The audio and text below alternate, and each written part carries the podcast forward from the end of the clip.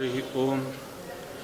हयग्रीवं चिदानन्दविग्रहं सदनुग्रहं दशग्रीवच्छिदं शापान्मणिग्रीवविमोचनं स्वनामग्रहणादेव निदस्तग्रहविग्रहं वृन्दावनगतं वन्दे ब्रह्मरुद्रेन्द्रवन्दितं स्वान्तस्थानन्तशय्याय पूर्णज्ञानरसार्णसे उत्तुङ्गवाक्तरङ्गाय मध्वदुग्धाब्धये नमः। गुरुमखिलगुणज्ञं सद्गुणैकाधिवासं शमदमपरिनिष्ठं सत्त्वनिष्ठं वरिष्ठं सकलसुजनशिष्टं नित्यनिर्धूतकष्टं हयमुखपदनिष्ठं मां भजन्तु प्रपन्नाः। पूज्याय राघवेन्द्राय सत्यधर्मरताय च भजतां कल्पवृक्षाय नमतां कामधेनवे। नीलाकराक्षितानन्तलीलागोपालपालितान् विद्यापयोनिधीन् वन्दे ब्रह्मविद्यागुरुन् मम। ब्रह्मचर्यहरिप्रीतिसुविद्यावादशालिनः इष्टदान् कष्टहर्तॄन्नः विद्यामान्यान् मुनीन् नमः।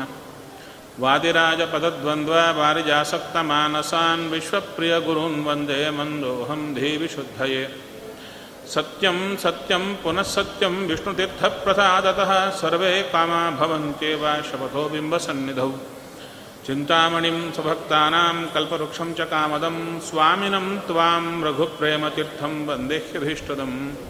अज्ञानतिमिरच्छेदं बुद्धिसम्पत्पदायकं विज्ञानविमलं शान्तं विजयाख्यगुरुं भजे। श्रीगुरुभ्यो नमः। हरिः ओम्। ॐ जन्माद्यस्य यतोऽन्वयादितरतश्चार्थेष्वभिघ्नस्वराट् तेने ब्रह्महृदायादिकवये मुह्यन्ति यं सूरयः। तेजो वारिमृदां यथा विनिमयो यत्र त्रिसर्गो मृषा धाम्ना स्वेन सदा निरस्तगुहकं सत्यं परं धीमहि। श्रीगुरुभ्यो नमः। हरिः ओम्। भागवत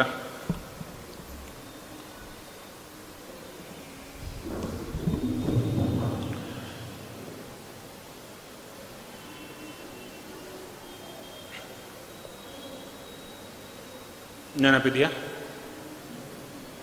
ನೆನಪಿಲ್ಲ ನೋಡಿ. ಅದಕ್ಕೆ ನಮ್ಮನ್ನು ಮರ್ತ್ಯರು, ಮರ್ತ್ಯರು ಅಂದರೆ ಮರಣಶೀಲರು. ಮರಣ ಅಂದರೆ ಯಾವುದು? ವಿಸ್ಮರಣೆ. ದೇವರ ವಿಸ್ಮರಣೆ, ತಿಳ್ಕೊಂಡದ್ದು ವಿಸ್ಮರಣೆ, ಬದುಕಿದ್ದು ಯಾಕೆ ಎಂಬುದೇ ವಿಸ್ಮರಣೆ, ಎಲ್ಲ ವಿಸ್ಮರಣೆ ಸೇರಿಕೊಂಡ್ರೆ ಅದು ಅವರನ್ನು ಮನುಷ್ಯರು ಅಂತ ಕರೀತಾರೆ. ಅದು ನಮಗೆ ಶೋಭನೆ ಕೊಡುತ್ತೇನೋ ಗೊತ್ತಿಲ್ಲ, ಎಲ್ಲ ಮರೆತಿರ್ತೇವೆ. ಇರಲಿ, ನಾನೂ ಒಬ್ಬ ಅದರಲ್ಲಿ. ಎಷ್ಟರವರೆಗೆ ಬಂತು ಭಾಗವತ? ಇಷ್ಟೇ. ಕುಂತಿದೇವಿ ಕೃಷ್ಣನನ್ನು ಸ್ತೋತ್ರ ಮಾಡುತ್ತಾ ಇದ್ದಾಳೆ. ಕೃಷ್ಣ ತಾನು ಹೊರಡುತ್ತೇನೆ ಅಂದಾಗ ತಾನು ಸ್ತೋತ್ರ ಮಾಡುತ್ತಾ ಇದ್ದಾಳೆ. ತುಂಬ ಸಲ ನಿಲ್ಲು ನಿಲ್ಲು ನಿಲ್ಲು ಅಂತ ಕೃಷ್ಣನನ್ನು ನಿಲ್ಲಿಸಿಕೊಂಡವರೇ ಈ ಸಲ ಕಳಿಸಿಕೊಡುತ್ತಾ ಇದ್ದಾರೆ, ಹೊರಡಯ್ಯ. ಅದಕ್ಕೆ ಕಾರಣ ಹೇಳ್ತಾರೆ ಇಲ್ಲಿ. ಅವನೇ ತುಂಬ ಸಲ ತಾನು ಹೊರಡುತ್ತೇನೆ ಹೊರಡುತ್ತೇನೆ ಅಂತೂ ಹೊರಗಿನ ರೂಪದಿಂದ ಹೊರಡಲಿಕ್ಕೆ ನಿಲ್ತಾ ಇದ್ದ. ಒಳಗೆ ಪಾಂಡವರಲ್ಲಿ ಕುಂತಿದೇವಿಯಲ್ಲಿ ಒಂದೊಂದು ರೂಪದಿಂದ ಇದ್ದಾನಲ್ಲ ಬಿಂಬನಾಗಿ, ಅವನೇ ಅವರಲ್ಲಿ ಪ್ರೇರಣೆ ಮಾಡಿ ಸ್ವಲ್ಪ ಈರಯ್ಯ ಈರಯ್ಯ ಅನ್ನುವಂತೆ ಅವರನ್ನು ಮಾಡುತ್ತಾ ಇದ್ದ. ಮತ್ತು ಹೊರಗೆ ತಾನು ನಿಂತು ಅಲ್ಲ ಇರ್ತಾ ಇದ್ದ. ಈ ಸಲ ಮಾತ್ರ ಅವರಿಗೂ ಎಚ್ಚರ ಕೊಟ್ಟ, ಇಲ್ಲ ಕೃಷ್ಣ ಹೊರಡಬೇಕು ಅಂತ ಕೃಷ್ಣನಿಗೆ ಬೀಳ್ಕೊಡ್ತಾ ಇದ್ದಾರೆ, ವಿಶೇಷವಾಗಿ ಕಳಿಸಿಕೊಡ್ತಾ ಇದ್ದಾರೆ. ಕೃಷ್ಣನನ್ನು ನೋಡಿ ಸ್ತೋತ್ರ ಮಾಡುತ್ತಾ ಇದ್ದಾಳೆ ಕುಂತಿದೇವಿ. ಕೃಷ್ಣ ಹೊರಡ್ತಿದ್ದೀಯಾ ಹೊರಡಯ್ಯ, ಯಾಕಂದರೆ ನೀನು ಬೆಲ್ಲ, ಯಾರಿಗೆ ಬೇಡ, ಎಲ್ಲರಿಗೂ ಬೇಕು ನೀನು, ನನಗೆ ಮಾತ್ರ ಅಂತ ಕಟ್ಟಿಕೊಳ್ಳಿಕ್ಕಾಗಲ್ಲ. ನಮ್ಮ ಹತ್ರ ದೇವರು ಹೇಗೆ, ದೇವರ ಭಕ್ತರು ಹೇಗೆ ಅಂದರೆ ಅವರು ಕೆಂಡದಂತೆ, ಅಗ್ನಿಯ ಆ ಕೆಂಡದ ಕಿಡಿಯನ್ನು ನಾವು ಯಾರಿಗೂ ಕೊಡಲ್ಲ ಅಂತ ಉಡಿಯಲ್ಲೇ ಕಟ್ಟಿಕೊಂಡ್ರೆ ಉಡಿಯನ್ನೇ ಸುಟ್ಬಿಡುತ್ತೆ. ಆ ರೀತಿಯಲ್ಲಿ ಎಲ್ಲರಿಗೂ ಬೇಕಾದವ ನೀನು, ಆದ್ದರಿಂದ ಹೋಗಿ ಬಾರಯ್ಯ ಕೃಷ್ಣ, ಮತ್ತು ಹೋಗುವಾಗ ಒಂದು ಕೊಟ್ಟು ಹೋಗು, ನಿನ್ನ ನೆನಪನ್ನು ಸದಾ ಕೊಟ್ಟು ಹೋಗು ಹರಿಯೇ ಅಂತ ಸ್ತೋತ್ರ ಮಾಡುತ್ತಾ ಇದ್ದಾಳೆ. ನಮಃ ಪಂಕಜನಾಭಾಯ, ನಮಃ ಪಂಕಜ ಮಾಲಿನೇ, ನಮಃ ಪಂಕಜ ನೇತ್ರಾಯ, ನಮಸ್ತೆ ಪಂಕಜಾಂಘ್ರಯೇ. ಚೂರು ವಿಸ್ಮರಣೆ ಬರಲಿಕ್ಕೆ ಕಾರಣ ಇಷ್ಟಿತ್ತು. ಮೊದಲನೇ ಸ್ಕಂಧ ಆಗ್ತಿತ್ತು, ನಂತರ ಮತ್ತು ಇನ್ನೊಂದು ತಿಂಗಳಲ್ಲಿ 8ನೇ ಸ್ಕಂಧಕ್ಕೆ ಬಂದಿದ್ದಾಯಿತು. ಆವಾಗ 8ನೇ ಸ್ಕಂಧ ಮುಗಿಸಿ ಮತ್ತು ಇವಾಗ ಈ ಸ್ಕಂಧಕ್ಕೆ ಬರ್ತಾ ಇದ್ದೇನೆ. ಆವಾಗ ಸರಪಳಿಯಂತೆ ಎಲ್ಲರದ್ದು ನಡೆಯಿತು. ಅದಕ್ಕಾಗಿ ದೇವರನ್ನು ಪಂಕಜನಾಭ ಅಂತ ಕರೆಯುತ್ತಾ ಇದ್ದಾರೆ. ದೇವರನ್ನು ಪಂಕಜನಾಭ ಅಂತ ಯಾಕೆ ಕರೆದದ್ದು ಅಂದರೆ, ಆತನ ಹೊಕ್ಕಳಿಂದಲೇ ಕಮಲ ಬರ್ತಾ ಇದೆ. ಕಮಲ ಅಂದರೆ ಯಾವುದೋ ಒಂದು ಕೆಸರಲ್ಲಿ ಬಿದ್ದಿರುವ ಕಮಲ ಅಲ್ಲ, ಇಡೀ ಜಗತ್ತಿಗೆ ಹುಟ್ಟು ಕೊಟ್ಟ ಕಮಲ. ನಿಮ್ಮ ಆಂಗ್ಲ ಭಾಷೆಯಲ್ಲಿ ಹೇಳಬೇಕಾದರೆ, it can do miracles, it did. ಬ್ರಹ್ಮದೇವರಿಗೆ ಹುಟ್ಟು ಕೊಟ್ಟು ಆ ಕಮಲ, ಆ ಕಮಲದಿಂದ ಹುಟ್ಟಿ ಬಂದ ಬ್ರಹ್ಮದೇವರು ಇಡೀ ಜಗತ್ತನ್ನೇ ನಿರ್ಮಾಣ ಮಾಡಿದರು. ಇಡೀ ಜಗತ್ತನ್ನೇ ನಿರ್ಮಾಣ ಮಾಡಿದರು. ಒಬ್ಬ ಮನುಷ್ಯನಿಗೆ ಹುಟ್ಟುಕೊಡಲಿಕ್ಕೆ ಮನುಷ್ಯರಿಗಾಗಲಿಲ್ಲ, ಒಬ್ಬ ಮನುಷ್ಯನನ್ನು ತಯಾರು ಮಾಡಲಿಕ್ಕಾಗಲಿಲ್ಲ, ಶರೀರವನ್ನು ನಿರ್ಮಾಣ ಮಾಡಲಿಕ್ಕಾಗಿಲ್ಲ, ಅದರೊಳಗೆ ಜೀವನನ್ನು ತರಲಿಕ್ಕಾಗಲಿಲ್ಲ. ಎಲ್ಲರೂ ಮೇಲೆ ಮೇಲೆ ಮೇಲೆ ನಿಂತೇ ಬಿಟ್ಟರು. ಅಂತಹದ್ದು ಇಡೀ ಜಗತ್ತಿನಲ್ಲಿ ಇಷ್ಟು ಜೀವರಾಶಿಗಳಿಗೆ ಇಷ್ಟು ಶರೀರಗಳನ್ನು ಕೊಟ್ಟು ನಿರ್ಮಾಣ ಮಾಡುವುದು ಅಂದರೆ ಅಪರೂಪದ ಕಾರ್ಯ. ಅದನ್ನು ಬ್ರಹ್ಮದೇವರ ಮೂಲಕ ಮಾಡಿಸಿದ ಭಗವಂತ. ಹೇಗೆ ಬ್ರಹ್ಮದೇವರಿಗೆ ಹುಟ್ಟುಕೊಟ್ಟದ್ದು ಆ ಕಮಲ, ಆ ಕಮಲ ದೇವರ ಹೊಟ್ಟೆಯಿಂದ ಬಂತು. ಸರಿ, ನಮಗೇನದು, ಅದರಿಂದ ಉಪಯೋಗವೇನು ಹೇಳ್ತಾರೆ. ದೇವ ಕಮಲನಾಭ ಅಂತ, ಪಂಕಜನಾಭ ಅಂತ ಚಿಂತನೆ ಮಾಡಿದರೆ, ಜಗತ್ತಿಗೆ ಹುಟ್ಟುಕೊಟ್ಟ ಬ್ರಹ್ಮದೇವರಿಗೆ ಹುಟ್ಟುಕೊಟ್ಟವ ಅಂದರೆ ಅಷ್ಟು ಜವಾಬ್ದಾರಿ ಹೊತ್ತಂಥ ಹರಿ ನಮ್ಮ ಜವಾಬ್ದಾರಿ ಹೊರಲಿಕ್ಕಾಗಲ್ವ? ಗೊತ್ತಿರುತ್ತೆ, ಆದರೆ ಮರೆತಿರ್ತೀವಿ. ಅದಕ್ಕೆ ನಿತ್ಯ ತೊಂದರೆಗಳು ಬಂದಾಗೆಲ್ಲ ಅಯ್ಯೋ ಹೇಗೆ ಹೇಗೆ ಹೇಗೆ ಅಂತ ಒದ್ದಾಟ. ಅದಕ್ಕೆ ಅವನ ನೆನಪಿರಲಿ, ನಮಃ ಪಂಕಜನಾಭಾಯ. ಅಷ್ಟೇ ಅಲ್ಲ, ತುಂಬ ಅರ್ಥವನ್ನು ಇಲ್ಲಿ ಹೇಳ್ತಾ ಇದ್ದಾರೆ. ಪಂಕಜನಾಭ ಅಂದಾಗ ಬ್ರಹ್ಮದೇವರು ದೇವರ ನಾಭಿಯಿಂದ ಬಂದ ಕಮಲದಿಂದ ಹೊರಬಂದರು. ಹೊರಬಂದ ಮೇಲೆ ನನಗೆ ಹುಟ್ಟುಕೊಟ್ಟದ್ಯಾರು ಅಂತ ಲೋಕದೃಷ್ಟಿಯಲ್ಲಿ ನೋಡಲಿಕ್ಕೆ ಹುಡುಕಿದ್ರು, ದೇವ ಸಿಗಲಿಲ್ಲ. ನಂತರ ತಪಸ್ಸನ್ನು ಮಾಡಿದ್ದಕ್ಕೆ ದೇವ ದರ್ಶನ ಕೊಟ್ಟ. ಆದರೆ ಅಲ್ಲಿ ಬರುತ್ತೆ, ದೇವರ ಕುರಿತು ಚಿಂತನೆ ಮಾಡಲಿಕ್ಕೆ ಶುರು ಮಾಡಿದಾಗ 2 ಮಾತು ಕೇಳಿಸಿ ಬರುತ್ತೆ. ಏನು ಮಾತು ಅಂದರೆ, ತಪ ತಪ ಅಂತ. 16ನೇ ಏಕವಿಂಶಂ, 16ನೇ ವರ್ಣ, 21ನೇ ವರ್ಣ. ವರ್ಣಮಾಲಿಕೆಯಲ್ಲಿ ತೆಗೆದು ನೋಡಿ, ಪ್ರಾಯಶಃ ಮರೆತೋಗಿರ್ತೀವಿ, ವರ್ಣಮಾಲಿಕೆ ಮರೆತು ಹೋಗಿರುತ್ತೆ. 16ನೇದು ತ, 21ನೇದು ಪ, 2 ಸೇರಿದರೆ ತಪ ತಪ ಅಂತ ಶಬ್ದ ಬ್ರಹ್ಮದೇವರಿಗೆ ಕೇಳಿಸ್ತು. ನಮ್ಮಂತೆ ಅಲ್ಲ ಬ್ರಹ್ಮದೇವರು, 1 ಸಲ ಹೇಳಿದರೆ ಸಾಕು, ಎಲ್ಲ ಚೆನ್ನಾಗಿ ಗ್ರಹಣ ಮಾಡುತ್ತಾರೆ. ತಪ ಎಂಬ ಶಬ್ದಕ್ಕರ್ಥ ತಪಸ್ಸು ಮಾಡು ಅಂತ. ಬ್ರಹ್ಮದೇವರಿಗೆ 2 ಸಲ ಯಾಕೆ ಹೇಳಬೇಕು? 2ಕ್ಕೂ ಒಂದೇ ಅರ್ಥ ಆದಾಗ 1 ಸಲ ಹೇಳಿದರೆ ಅರ್ಥ ಆಗಲ್ವಾ? ಅಂದರೆ 2 ಸಲ ಹೇಳಲಿಕ್ಕೆ ಕಾರಣ ಏನು ಅಂದರೆ, ಅದರಲ್ಲಿ ಆಚಾರ್ಯರೇ ಬರೀತಾರೆ ತಾತ್ಪರ್ಯ ನಿರ್ಣಯದಲ್ಲಿ, ತಪ ಅಂದರೆ ತಪೋ ಬ್ರಹ್ಮ ಅಂತ ಒಂದರ್ಥ, ತಪಸ್ಸು ಅಂದರೆ ಬ್ರಹ್ಮ ಅಂತ ಅರ್ಥ. ಏನು ಇಷ್ಟೇ, ನೀನು ತಪಸ್ಸು ಮಾಡಲಿಕ್ಕೆ ಹೊರಡ್ತಾ ಇದ್ದೀಯ, ನಿನ್ನಲ್ಲಿ ತಪಸ್ಸು ಮೂಡಿ ಬರಬೇಕಾದರೆ ತಪಸ್ಸನ್ನು ಕೊಡುವ ನನ್ನ ರೂಪ ಚಿಂತನೆ ಮಾಡು. ನಾನು ತಪಸ್ವಿಗಳಲ್ಲಿ ಇದ್ದು ತಪಸ್ಸು ಎಂಬ ಶಬ್ದದಿಂದ ಕರೆಸಿಕೊಂಡು ತಪಸ್ವಿಗಳಲ್ಲಿದ್ದು ತಪಸ್ಸನ್ನು ಕೊಡುತ್ತೇನೆ. ತಪ ಅಂದರೆ ಏನಿಲ್ಲ, ಕಣ್ಣು ಮುಚ್ಚಿ ಕೊಡೋದಲ್ಲ, ಸದಾ ದೇವರ ಕುರಿತು ಚಿಂತನೆ ಮಾಡೋದೇ ತಪಸ್ಸು. ಅಂಥ ತಪಸ್ಸನ್ನು ಬ್ರಹ್ಮದೇವರು ಮಾಡಿದರು. ಅಂಥ ಬ್ರಹ್ಮದೇವರಿಗೆ ದೇವರ ಕುರಿತೇ ಸದಾ ಆಲೋಚನೆ ಕೊಟ್ಟವರು ಯಾರು? ದೇವರೇ. ಆದ್ದರಿಂದ ದೇವರನ್ನು ಪಂಕಜ ನಾಭಾಯ ಅಂತ ಹೇಳಿದಾಗ ಇಡೀ ಜಗತ್ತಿಗೆ ಹುಟ್ಟುಕೊಟ್ಟ ಬ್ರಹ್ಮದೇವರಿಗೆ ನಿನ್ನ ನೆನಪನ್ನು ನೀನೇ ಕೊಟ್ಟಿದ್ದೀಯ, ಹಾಗೆ ನನಗೂ ಕೂಡ ನಿನ್ನ ನೆನಪನ್ನು ನೀನೇ ಕೊಟ್ಟು ಉದ್ಧಾರ ಮಾಡು ಹರಿಯೇ ಅಂತ ಅಷ್ಟು ಸುಂದರವಾದ ಪ್ರಸಂಗ. ನಮಃ ಪಂಕಜನಾಭಾಯ, ನಮಃ ಪಂಕಜಮಾಲಿನೇ. ಆತನ ಕೊರಳಲ್ಲಿ ಕಮಲ ಪುಷ್ಪಗಳ ಮಾಲೆ ಇದೆ, ಅದನ್ನು ಹೇಳ್ತಾ ಇದ್ದಾರೆ ಪಂಕಜ ಮಾಲಿನೇ. ಈ ಎಲ್ಲ ಕಡೆ ದೇವರಿಗೆ ಆತನ ನೇತ್ರಗಳು ಪಂಕಜ, ಪಾದಗಳು ಪಂಕಜ, ಅಂದರೆ ನಿನ್ನ ಕಾಲು ಕೂಡ ಕಮಲದಂತೆ ಇವೆ, ಕಣ್ಣುಗಳು ಕಮಲದಂತೆ, ಕೈಗಳು ಕಮಲದಂತೆ. ಯಾಕೆ ಕಮಲಕ್ಕೆ ಹೋಲಿಸ್ತಾರೆ? ಸುಂದರವಾಗಿರುವುದು, ಎರಡನೆಯದು ಸುನ್ನಿತವಾಗಿರಬೇಕು.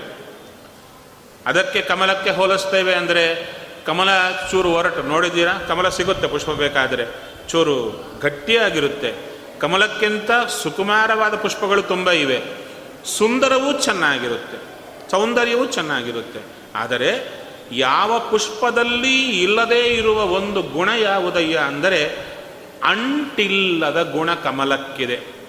ಮಿಕ್ಕ ಎಲ್ಲ ಹೂವುಗಳಿಗೆ ನೀರು ಹಾಕಿದರೆ ಅಂಟುತ್ತೆ, ನೀರಿನಲ್ಲೇ ಕಮಲ ಬರುತ್ತೆ, ನೀರಿನ ಅಂಟೇ ಇರಲ್ಲ. ಆ ಅಂಟಿಲ್ಲದ ಗುಣ ಕಮಲಕ್ಕೆ ಯಾಕೆ ಬಂತು, ಹೇಗೆ ಬಂತು ಅಂದರೆ ಅಂಟಿಲ್ಲದ ದೇವ ಒಳಗಿದ್ದಾನಾದ್ದರಿಂದ ಆ ಕಮಲಕ್ಕೆ ಅಂಟಿಲ್ಲದ ಗುಣ ಬಂತು. ಅದಕ್ಕೆ ಮತ್ತು ಕೇಳುತ್ತಾರೆ, ದೇವ ಅಂಟಿಲ್ಲದ ದೇವ ನಮ್ಮ ಕಣ್ಣಲ್ಲೂ ಇದ್ದಾನೆ. ಶಾಸ್ತ್ರ ಹೇಳುತ್ತೆ ನಮ್ಮ ಕಣ್ಣಲ್ಲೂ ಅಂಟಿಲ್ಲದ ದೇವ ಇದ್ದದ್ದರಿಂದ ಕಣ್ಣಿಗೆ ಅಂಟಿಲ್ಲ, ಒಳಗೆ ಏನು ಬಿದ್ದರೂ ಪಕ್ಕಕ್ಕೆ ಸರದು ಹೋಗುತ್ತೆ. ಆವಾಗ ಸಂಶಯ ಬಂತು, ಎಲ್ಲ ದೇವರ ರೂಪಗಳಿಗೂ ಅಂಟು ಇದೆಯಾ ಇಲ್ವಾ? ಇಲ್ಲ. ಹಾಗಾದರೆ ಕಣ್ಣಿನಲ್ಲಿರುವ ದೇವರ ರೂಪಕ್ಕೆ ಅಂಟಿಲ್ಲ, ಅದಕ್ಕೆ ಯಾವ ಅಂಟು ಕಣ್ಣಿಗೆ ಇಲ್ಲ. ಕೈಯಲ್ಲಿರುವ ರೂಪಕ್ಕೆ ಅಂಟಿದೆಯಾ? ಇಲ್ಲ, ಕೈಗೆ ಅಂಟಿದೆ. ಹಾಗಾದರೆ ದೇವರಿಗೆ ಅಂಟಿಲ್ಲದಿದ್ದರೆ ಸಾಲದು, ಅಂಟು ಇಲ್ಲದೆ ಹೋಗಲಿಕ್ಕೆ. ಈ ಕೈಯಲ್ಲಿರುವ ದೇವರ ರೂಪಕ್ಕೂ ಅಂಟಿಲ್ಲ, ಆದರೆ ಕೈಗೆ ಅಂಟಿದೆ. ಕಣ್ಣಲ್ಲಿರುವ ದೇವರ ರೂಪಕ್ಕೆ ಅಂಟಿಲ್ಲ, ಕಣ್ಣಿಗೆ ಅಂಟಿಲ್ಲ. ಅಂದರೆ ಅರ್ಥ ಏನು ಅಂತ ಶಾಸ್ತ್ರಕಾರರು ಹೇಳುತ್ತಾರೆ. ದೇವ ತನಗೆ ಅಂಟಿಲ್ಲದ್ದು ಮಾತ್ರ ಅಲ್ಲ, ತಾನು ಎಲ್ಲಿರ್ತಾನೋ ಆ ವಸ್ತುವಿಗೆ ಅಂಟಿಲ್ಲದೆ ಮಾಡಬೇಕು ಅಂದುಕೊಂಡರೆ ಅದಕ್ಕೆ ಅಂಟಿಲ್ಲದೆ ಮಾಡುತ್ತಾನೆ. ಅಂಟು ತನಗೆ ಅಂಟಿಲ್ಲದಿದ್ದರೂ ಎಲ್ಲಿ ಇರ್ತಾನೋ ಅದಕ್ಕೆ ಅಂಟು ತರಬೇಕಾದರೆ ಅಂಟು ತಾನೇ ತಂದು ಕೊಡ್ತಾನೆ. ಹಾಗಾದರೆ ಇಲ್ಲಿ ಕೇಳ್ತಾ ಇದ್ದಾರೆ, ಹೇ ಸ್ವಾಮಿ, ನೀನೇ ಅಂಟಿಲ್ಲದವ, ನೀನೇ ಅಂಟು ಬಿಡಿಸುವವ, ಆದ್ದರಿಂದ ಪಂಕಜ ಮಾಲಿನೇ. ದೇವರ ಪಾದ ಮೊದಲುಕೊಂಡು ಶಿರಪರ್ಯಂತ ಎಲ್ಲವೂ ಕೂಡ ಕಮಲದಂತೆ ಅಂಟಿಲ್ಲದ್ದು. ಅಂಥ ಸ್ವಾಮಿ ನಮ್ಮೊಳಗಿದ್ದಾನೆ ಅಂತ ನಾವು ಚಿಂತನೆ ಮಾಡಿದರೆ ಅಂಟನ್ನು ಕಳ್ಕೊಳ್ತೀವಿ. ಸಂಸಾರ ಅಂದರೆ ಏನು? ಅಂಟು, ಪದಾರ್ಥಗಳ ಅಂಟು, ವ್ಯಕ್ತಿಗಳ ಅಂಟು, ನಮ್ಮ ಮೇಲೆ ನಮಗೆ ಅಂಟು. ಏನು ಈ ಅಂಟು ಅಂದರೆ ಯಾವುದರಿಂದ ದುಃಖ ಬರುತ್ತೋ ಅದನ್ನು ಅಂಟು ಅಂತ ಕರೀತಾರೆ. ಹೆಂಡತಿ ಮಕ್ಕಳು ಅವರು ಅಂಟಲ್ಲ. ಸಂಸಾರ ಅಂದ ಕೂಡಲೇ ಅಯ್ಯೋ ಗಂಡ ಹೆಂಡತಿ ಮಕ್ಕಳು ಒಬ್ಬರಿಗೊಬ್ಬರು ಅಂಟಯ್ಯ, ಆ ಹೆಂಡತಿ ಮಕ್ಕಳು ಬೇಡ, ಕಾಡಿಗೆ ಹೋಗಿ ಎಲ್ಲರನ್ನ ಬಿಟ್ಟು ಹೋಗಿ, ಮಾತುಗಳೆಲ್ಲ ಕೆಲವು ಕೇಳುತ್ತೆ. ಇಲ್ಲ, ಹೆಂಡತಿ ಮಕ್ಕಳು ಗಂಡ ಮಕ್ಕಳು ಯಾರು ಅಂಟಲ್ಲ. ಅವರ ಮೇಲೆ ನಮ್ಮ ದೃಷ್ಟಿ ಏನಿದೆ ಅದೇ ಅಂಟು. ಅವರೇನು ನಮಗೆ ಅಪ್ಲಿಕೇಶನ್ ಹಾಕ್ಕೊಂಡಿಲ್ಲ ಅಂಟು ಕೊಡಿ ಅಂತ, ನಾವೇ ಅಂಟಿಕೊಳ್ತಾ ಇದ್ದೀವಿ ಅವರಿಗೆ. ಹೇಗೆ ಅಂಟಿಕೊಳ್ತಾ ಇದ್ದೇವೆ ಅಂದರೆ ನೋಡಿ, ದೇವರೇನು ಹೆಂಡತಿ ಮಕ್ಕಳನ್ನು ಗಂಡ ಮಕ್ಕಳನ್ನು ಕೊಟ್ಟ, ಆದರೆ ಅಂಟು ಕೊಟ್ಟ. ಏನಂತ? ನಾನಿಲ್ಲದಿದ್ದರೆ ಏನಾಗಿ ಬಿಡುತ್ತಾರೋ ಎಂಬ ಅಂಟು. ಹೌದು ತಾನೆ? ಆ ದುಃಖ ತುಂಬ ಇರುತ್ತೆ ನಮಗೆ. ಚೂರು ಹೊರಗೆ ಬಂದ ಕೂಡಲೇ ಸಾಕು ಮನೆಗೆ ಫೋನ್ ಮಾಡ್ತಾ ಇರ್ತೇವೆ. ಆ ಗ್ಯಾಸ್ ಆಫ್ ಮಾಡಿದ್ದೀರಾ, ಬೀಗ ಸರಿಯಾಗಿ ಹಾಕಿದ್ದೀರಾ, ಅದು ಮಾಡಿದ್ದೀರಾ, ಇದು ಮಾಡಿದ್ದೀರಾ, ಹಾಗ ಹೀಗ ಎಲ್ಲಿ ಪ್ರಾಣಿ ಹೊರಗಿದೆ ಅಂತ ಅರ್ಥ ಅಷ್ಟೇ. ಮನಸ್ಸೆಲ್ಲ ಮನೆಯಲ್ಲೇ ಕೂತಿರುತ್ತೆ, ಕುದಿತಾ ಹೊರಗೆ ತಿರುಗಾಡಿ ಮನೆ ಬರೋದು. ಇವರು ಕುದಿತಾನೇ ಇರ್ತಾರೆ. ಹೊರಗೆ ಹೋದವರು ಹೇಗಿರ್ತಾರೋ ಏನಾಗ್ತಾರೋ, ಇವ್ರು ಕುದ್ದದ್ದಕ್ಕೇನು ಸರಿ ಆಗ್ತಾರ? ಏನಿಲ್ಲಲ್ಲ. ಇವರು 10 ಸಲ ಫೋನ್ ಮಾಡಿರ್ತಾರೆ, ಬೀಗ ಹಾಕಿದ್ದೀರಾ ಹಾಕಿದ್ದೀರಾ ಅಂತ. 11ನೇ ಸಲ ಮತ್ತು ಹೇಳ್ತಾರೆ ಹಾಕಿಲ್ಲ ಅಂತ. ಹೌದು ತಾನೆ? ಹಾಗಾದರೆ ನಮಗೆ ಕುದಿಯಾಟ ಬರಲಿಕ್ಕೆ ಕಾರಣ ಏನು ಅಂದರೆ, ನಮಗೆ ನಮ್ಮವರ ಮೇಲೆ, ಪದಾರ್ಥಗಳ ಮೇಲೆ ನಮ್ಮಲ್ಲಿ ಬೆಳೆದ ಅಂಟು. ಈ ಅಂಟು ಹೋಗಬೇಕಾ? ಒಂದೇ ಒಂದು ಸೂತ್ರ, ದೇವರನ್ನು ಅಂಟಿಲ್ಲದವ ಅಂತ ಚಿಂತನೆ ಮಾಡಬೇಕು. ಅದನ್ನೇ ಇಲ್ಲಿ ಹೇಳಿದರು, ಪಂಕಜನಾಭಾಯ ಪಂಕಜ ಮಾಲಿನೇ. ಅವನ ಕೊರಳು ತುಂಬ ಕಮಲ ಪುಷ್ಪಗಳು ಕೂತಿವೆ. ಆ ಸರ ಕೂತಿದೆ. ಆ ಸರ ಯಾರು ಹಾಕಿದ್ದು? ಲಕ್ಷ್ಮೀದೇವಿ. ಅಮ್ಲಾನಶ್ರಿಯಂ ಅಂದರೆ ಬಾಡದೇ ಇರುವ ಪುಷ್ಪಗಳು ಆತನ ಕೊರಳಲ್ಲಿ. ಎಂದೂ ಬಾಡೋದಿಲ್ಲ. ಅದಕ್ಕೆ ನಮ್ಮ ವಾದಿರಾಜರು ಹೇಳ್ತಾರೆ, ಎಂದೆಂದು ಬಾಡದ ಅರವಿಂದ ಮಾಲೆಯ ಅಂದರು. ಈ ದೇವರ ಕೊರಳಲ್ಲಿರುವ ಪುಷ್ಪ ಬಾಡಲ್ಲ. ಅವನ ಕೊರಳಲ್ಲಿರುವ ಪುಷ್ಪ ಬಾಡಲ್ಲ ಅಂದರೆ ನಮ್ಮ ಜೀವನ ಬಾಡಲ್ಲ. ನಮ್ಮ ಜೀವನ ಬಾಡಿ ಹೋಗ್ತಾ ಇದೆ. ಯಾಕೆ?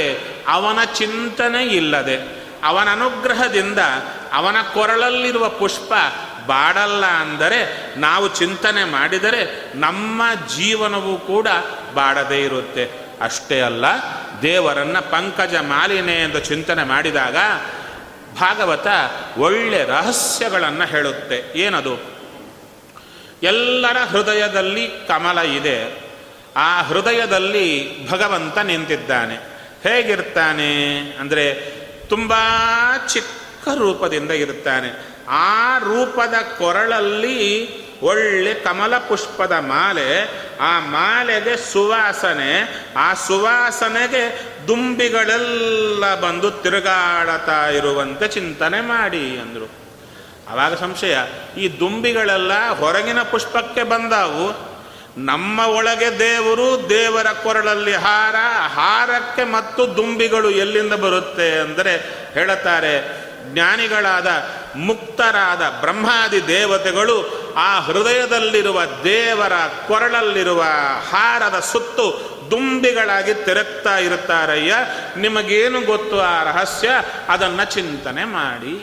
ಹಾಗಾದರೆ ಜ್ಞಾನಿಗಳಾದಂಥ ಮುಕ್ತರಾದ ಮಹಾನುಭಾವರಿಗೆ ಆಶ್ರಯ ಕೊಟ್ಟದ್ದೇ ದೇವರ ಕೊರಳಲ್ಲಿರುವ ಕಮಲ ಪುಷ್ಪ ಅಂತ ನಾವು ಚಿಂತನೆ ಮಾಡಿದರೆ, ಕಮಲ ಪುಷ್ಪ, ಆ ಪುಷ್ಪದ ಗುಂಪೆ ಮಾಲೆ, ಆ ಮಾಲೆಗೆ ಆಶ್ರಯ ದೇವರ ಕಂಠ. ಅದಕ್ಕೆ ಹೇಳ್ತಾ ಇದ್ದಾರೆ, ದೇವರ ಕಂಠ ಅಂಟಿಲ್ಲದ ಪುಷ್ಪಗಳಿಗೆ ಆಶ್ರಯ. ಹಾಗೆ ದೇವರ ಕಂಠ ಅಂಟಿಲ್ಲದ ಪುಷ್ಪಗಳು ಅಂದರೆ ಭಕ್ತರು. ಅಂಟಿಲ್ಲದ ಭಕ್ತರಿಗೆ ಆಶ್ರಯ ದೇವರ ಕಂಠ. ಆ ಚಿಂತನೆ ಮಾಡಿದರೆ ನಮ್ಮ ಕಂಠವೂ ಕೂಡ ಅಂಟಿಲ್ಲದ್ದಾಗುತ್ತೆ. ನಮ್ಮ ಹೃದಯದಲ್ಲಿ ಕಮಲಗಳು ಅಂದರೆ ಅರಳಿ ಸದಾ ಇರುತ್ತೆ, ಬಾಡೋದೇ ಇಲ್ಲ. ಅದನ್ನು ಹೇಳ್ತಾ ಇದ್ದಾರೆ, ನಮಃ ಪಂಕಜ ನೇತ್ರಾಯ. ಅವನ ಕಣ್ಣು ಒಳ್ಳೆ ಕಮಲದಂತೆ, ಕಮಲದ ದಳದಂತೆ ಸುಂದರವಾದ ದೊಡ್ಡದಾದ ಕಣ್ಣು, ಅಂಟಿಲ್ಲದ ಕಣ್ಣು. ನಮಗೆ ಶಾಸ್ತ್ರದಲ್ಲಿ ವರ್ಣನೆ ಮಾಡುತ್ತಾರೆ, ಶರೀರವನ್ನೇ ರಥ ಅಂತ ವರ್ಣನೆ ಮಾಡುತ್ತಾರೆ.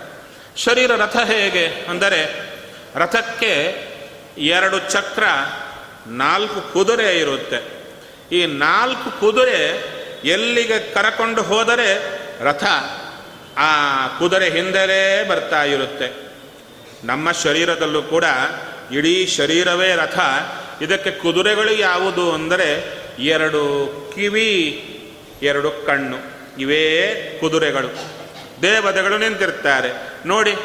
ನಮ್ಮ ಶರೀರ ಎಲ್ಲಿಗಾದರೂ ಹೋಗಬೇಕಾದರೆ ನೋಡಿ ಹೋಗುತ್ತೆ, ಕೇಳಿ ಹೋಗೋದು.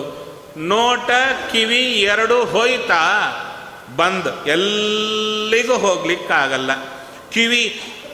ಕಿವುಡು ಅಂತಿರುತ್ತೆ, ಆದರೆ ಸ್ವಲ್ಪ ಅವರಿಗೆ ಚೂರಾದರೂ ಕೇಳ್ತಾ ಇರುತ್ತೆ. ಕಿವರಿಗೆ ಪೂರ ಕಿವುಡು, ಏನು ಬಾಂಬ್ ಹಾಕಿದರೂ ಕೇಳಿಸಲ್ಲ. ಅಂಥ ಕಿವುಡಿದೆ. ಆದರೂ ಅವ್ರಿಗೆ ಗೊತ್ತಾಗುತ್ತೆ, ಕಣ್ಣಿನಿಂದ ಸಂಜ್ಞೆ ಮಾಡಿದರೆ ಗೊತ್ತಾಗುತ್ತೆ. ಕಣ್ಣು ಇಲ್ಲ ಕಿವಿ ಇಲ್ಲ ಅಂದರೆ ಕ್ಲೀನ್ ಬೌಲ್ಡ್, ಆ ಜೀವಿ ಪೂರ್ಣ ಶಿಥಿಲ. ಅದಕ್ಕೆ ಹೇಳ್ತಾ ಇದ್ದಾರೆ, ಈ ಎರಡೂ ಕಣ್ಣು ಎರಡು ಕಿವಿ ನಮಗೇನಾಗ್ತಾ ಇದೆ ಅಂದರೆ ಎಲ್ಲ ಜಗತ್ತನ್ನು ತೋರುತ್ತಾ ಜಗತ್ತಿನ ಮೇಲೆ ವ್ಯಾಮೋಹ ಬರಲಿಕ್ಕೆ ಕಾರಣವೇ ಕಣ್ಣು. ಹೌದು ತಾನೆ? ಒಂದು ಪದಾರ್ಥದ ಪರಿಚಯ ಇಲ್ಲ, ನೋಡಲಿಲ್ಲ, ಕೇಳಲಿಲ್ಲ, ಅದರ ತಂಟೆಗೆ ನಾವು ಹೋಗಲ್ಲ. ಯಾವ ಪದಾರ್ಥ ನಮ್ಮ ಕಣ್ಣಿಗೆ ಬೀಳುತ್ತೆ ಅದರ ಕುರಿತು ನಾವು ಕೇಳುತ್ತೇವೆ, ಆಸೆ ಹುಟ್ಟುತ್ತೆ, ಬೇಕು, ಪ್ರಯತ್ನ, ನಡಿ, ಅಲ್ಲಿಗೆ ಹೋಗಿ ಎಲ್ಲ ಸಿಕ್ಕಾಕ್ಕೊಳ್ತಾ ಹೋಗ್ತೇವೆ. ಆದ್ದರಿಂದ ದೇವರನ್ನು ಕೇಳ್ತಾ ಇದ್ದಾರೆ, ಸ್ವಾಮಿ ಹಾಗೆ ಅಂತ ನಮ್ಮ ಕಣ್ಣು ಕಿವಿ ಎರಡು ತೆಗೆದುಬಿಡು, ತುಂಬ ಅಂಟಿದೆ ಅಂದರೆ ಜೀವನವೇ ನಡೆಯಲ್ಲ. ಹಾಗಾದರೆ ಏನು ಬೇಕು ನನಗೆ? ಕಣ್ಣು ಬೇಕು, ಕಿವಿಯೂ ಬೇಕು, ಆದರೆ ಅದಕ್ಕೆ ಅಂಟಿಲ್ಲದಿದ್ದರೆ ಸಾಕು, ನನಗಿನ್ನೇನು ತೊಂದರೆ ಆಗಲ್ಲ. ಅದಕ್ಕೆ ಅಂಟಿಲ್ಲದ ಕಣ್ಣಿದ್ದವ, ಅಂಟಿಲ್ಲದ ಕಿವಿಯವ ಅಂತ ನಾನು ಚಿಂತನೆ ಮಾಡುತ್ತೇನಯ್ಯ ನಿನ್ನನ್ನು. ಅದಕ್ಕೆ ನೀನು ನನ್ನಲ್ಲಿ ನಿಂತು ನನ್ನ ಕಣ್ಣು ಮತ್ತು ಕಿವಿಗಳನ್ನು ಅಂಟಿಲ್ಲದೆ ಮಾಡು. ಅಂಟಿಲ್ಲದೆ ಹೋಗೋದು ಅಂದರೆ ಎಲ್ಲ ಪದಾರ್ಥಗಳನ್ನು ನೋಡಬಹುದು, ಆದರೆ ಅದರ ಮೇಲೆ ಆಸೆ ಬರಬಾರದು, ಅದಕ್ಕೆ ಕಾರಣ ಆಗಬಾರದು. ಹಾಗಾಗಬಾರದು ಅಂದರೆ ನಾವು ನಿಶ್ಚಯ ಮಾಡಿಕೊಂಡು ಹೋಗಿ ನಾಳಿಂದ ಏನೇನು ನೋಡ್ತೀನೋ ಅದನ್ನು ಆಸೆ ಪಡಲ್ಲ ಅಂದರೆ ಆ ಕ್ಷಣದಿಂದ ಜಾಸ್ತಿ ಆಗಿರುತ್ತೆ. ಅದು ಎಲ್ಲರ ಅನುಭವ, ಹೌದು ತಾನೆ? ನಿಶ್ಚಯ ಮಾಡಿರ್ತೇವೆ, ನಾಳಿಂದ ಉಪವಾಸ ಮಾಡಲೇಬೇಕು, ಅವತ್ತೇ ಶುರು ಊಟ. ಯಾಕೆ? ಮೆಕ್ಯಾನಿಸಮ್ ಗೊತ್ತಿಲ್ಲ, ಅದಕ್ಕೆ ಹಾಗೆ ಮಾಡಿಕೊಳ್ತಾ ಇದ್ದೇವೆ. ಒಳಗೊಬ್ಬನಿದ್ದಾನೆ, ಅವನೆಲ್ಲ ಮಾಡಿಸ್ತಾನೆ ಎಂಬುದೇ ಮರೆತು ನಾ ಅಂತ ಹೋದರೆ ರಿವರ್ಸೇ ಆಗುತ್ತೆ. ಅವನನ್ನೇ ಪ್ರಾರ್ಥನೆ ಮಾಡಿದರೆ ಮಾಡಿಸಯ್ಯ ಅಂದರೆ ಉಪವಾಸವೂ ಮಾಡಿಸ್ತಾನೆ, ವನವಾಸವೂ ಮಾಡಿಸ್ತಾನೆ. ಆದ್ದರಿಂದ ಅವನಿಗೆ ಶರಣಾಗತಿ, ಅವನನ್ನು ವಿಶೇಷವಾಗಿ ಶರಣ ಹೊಂದಿ ಎಲ್ಲ ಕಾರ್ಯಗಳು ನಮಗಾಗಬೇಕು, ನಾವಾಗಿ ಆಗಲ್ಲ ಅಂತ ತಿಳಿಸಿಕೊಳ್ಳಿಕ್ಕೆ ನಮಃ ಪಂಕಜ ನೇತ್ರಾಯ ನಮಸ್ತೆ ಪಂಕಜಾಂಘ್ರಯೇ. ಅವನ ಪಾದಗಳು ಕಮಲದಂತೆ ಸುಂದರವಾಗಿವೆ, ಕಮಲದಳಗಳಂತೆ ಕೋಮಲವಾಗಿವೆ. ಅಂಟಿಲ್ಲದ ಪಾದ, ಇಡೀ ಜಗತ್ತನ್ನೇ ಹೊತ್ತ ಪಾದ ಆ ಭಗವಂತನದ್ದು. ಅದಕ್ಕೆ ನೋಡಿ, ನಮ್ಮ ಕಾಲಿಗೂ ಅಂಟಿದೆ. ಕಾಲಿಗೆ ಅಂಟಿದ್ದದ್ದಕ್ಕೆ ಎಲ್ಲಿ ಹೋಗಬಾರದೋ ಅಲ್ಲಿಗೆ ಹೋಗ್ತಾ ಇರುತ್ತೆ ಈ ಕಾಲು. ಎಲ್ಲಿಗೆ ಹೋಗಬಾರದೋ ಅಲ್ಲಿ ಹೋಗುತ್ತೆ, ಎಲ್ಲಿಗೆ ಹೋಗಬೇಕು ಅಲ್ಲಿ ಹೋಗೋದೇ ಇಲ್ಲ, ಹೌದು ತಾನೆ? ಅದಕ್ಕೆ ಆ ಕಾಲಿಗೂ ಕೂಡ ಅಂಟು ಹೋಗಬೇಕಾದರೆ ದೇವರನ್ನ ಪಂಕಜಾಂಘಯೇ ಅಂತ ಚಿಂತನೆ ಮಾಡಬೇಕು. ಇನ್ನು ಭಗವಂತನ ಸ್ತೋತ್ರ ವಿಶೇಷವಾಗಿ ಮಾಡುತ್ತಾಳೆ. ಯಥಾ ಹೃಷಿಕೇಶ ಖಲೇನ ದೇವಕಿ ಕಂಸೇನ ರುದ್ಧಾತಿ ಚಿರಂ ಶುಚಾರ್ಪಿತ.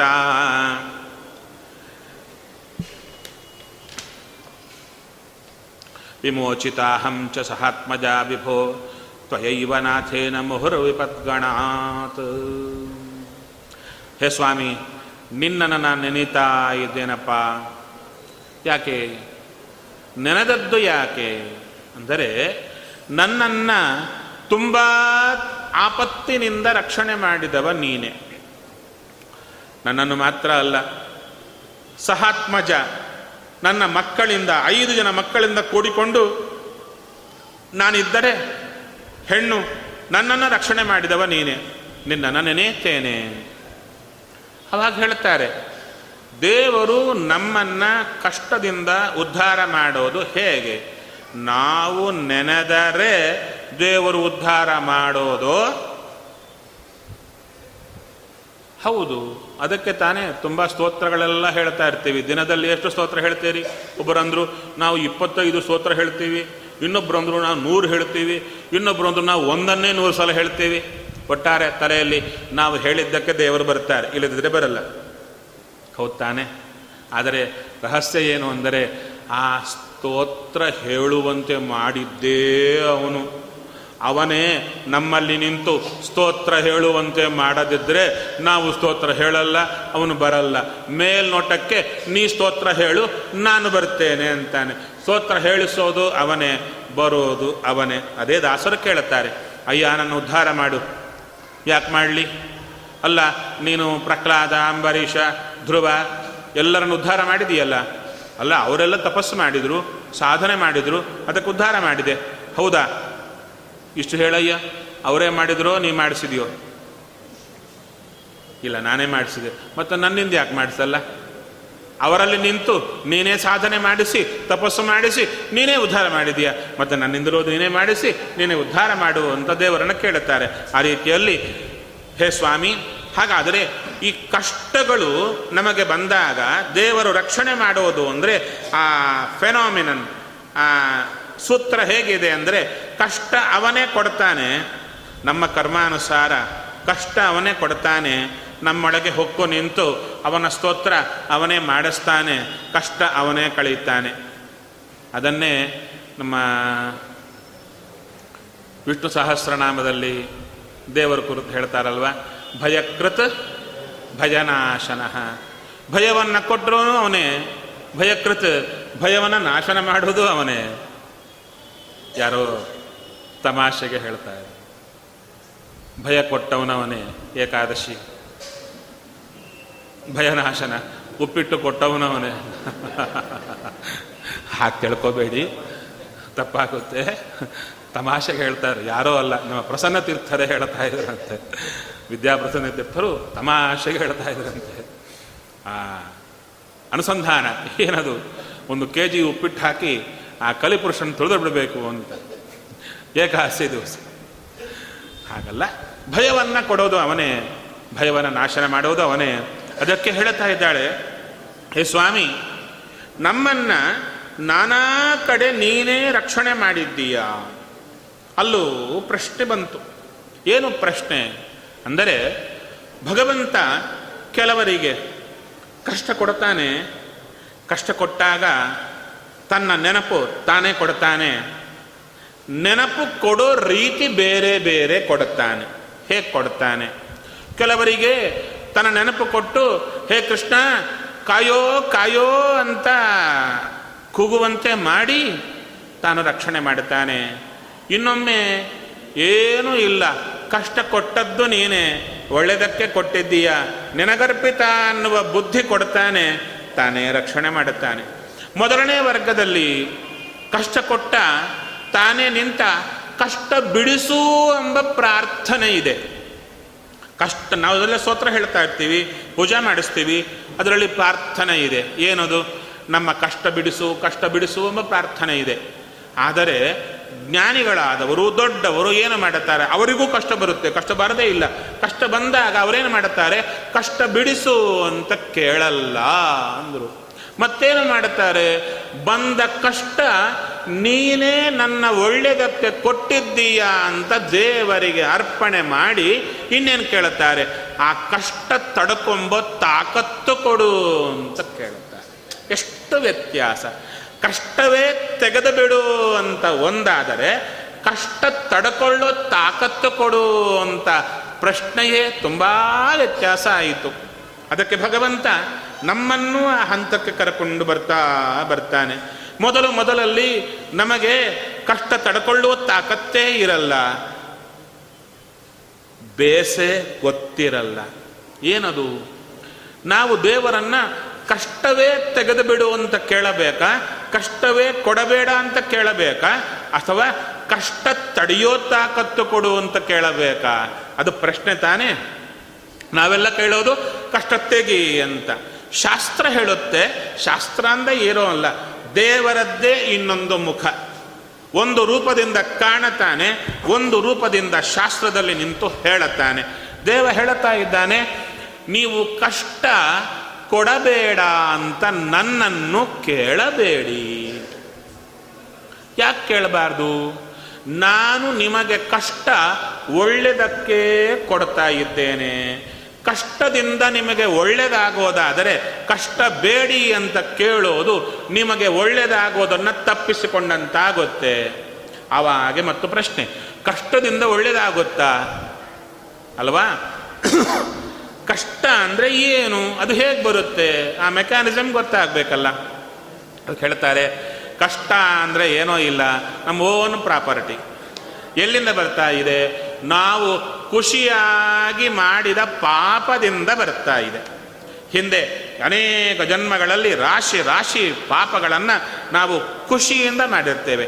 ಯಾರಾದರೂ ಸುಖ ಇಲ್ಲದಿದ್ದರೆ ಮಾಡೋದೇ ಇಲ್ಲ, ಅವರ ಪಾಡಿಗೆ ಅವರು ಕೂತಿರ್ತಾರೆ. ಆ ಪಾಪ ಮಾಡಿದಾಗ ಅದೇನೋ ಸುಖ ಬರುತ್ತಲ್ಲ, ಅದಕ್ಕಾಗಿ ಪಾಪ ಮಾಡುತ್ತಾರೆ. ಹಾಗಾದರೆ ಆ ಪಾಪ ಏನಿದೆಯಲ್ಲ ಅದೇ ಕಷ್ಟಗಳಿಗೆ ಕಾರಣ ಅಂದರು.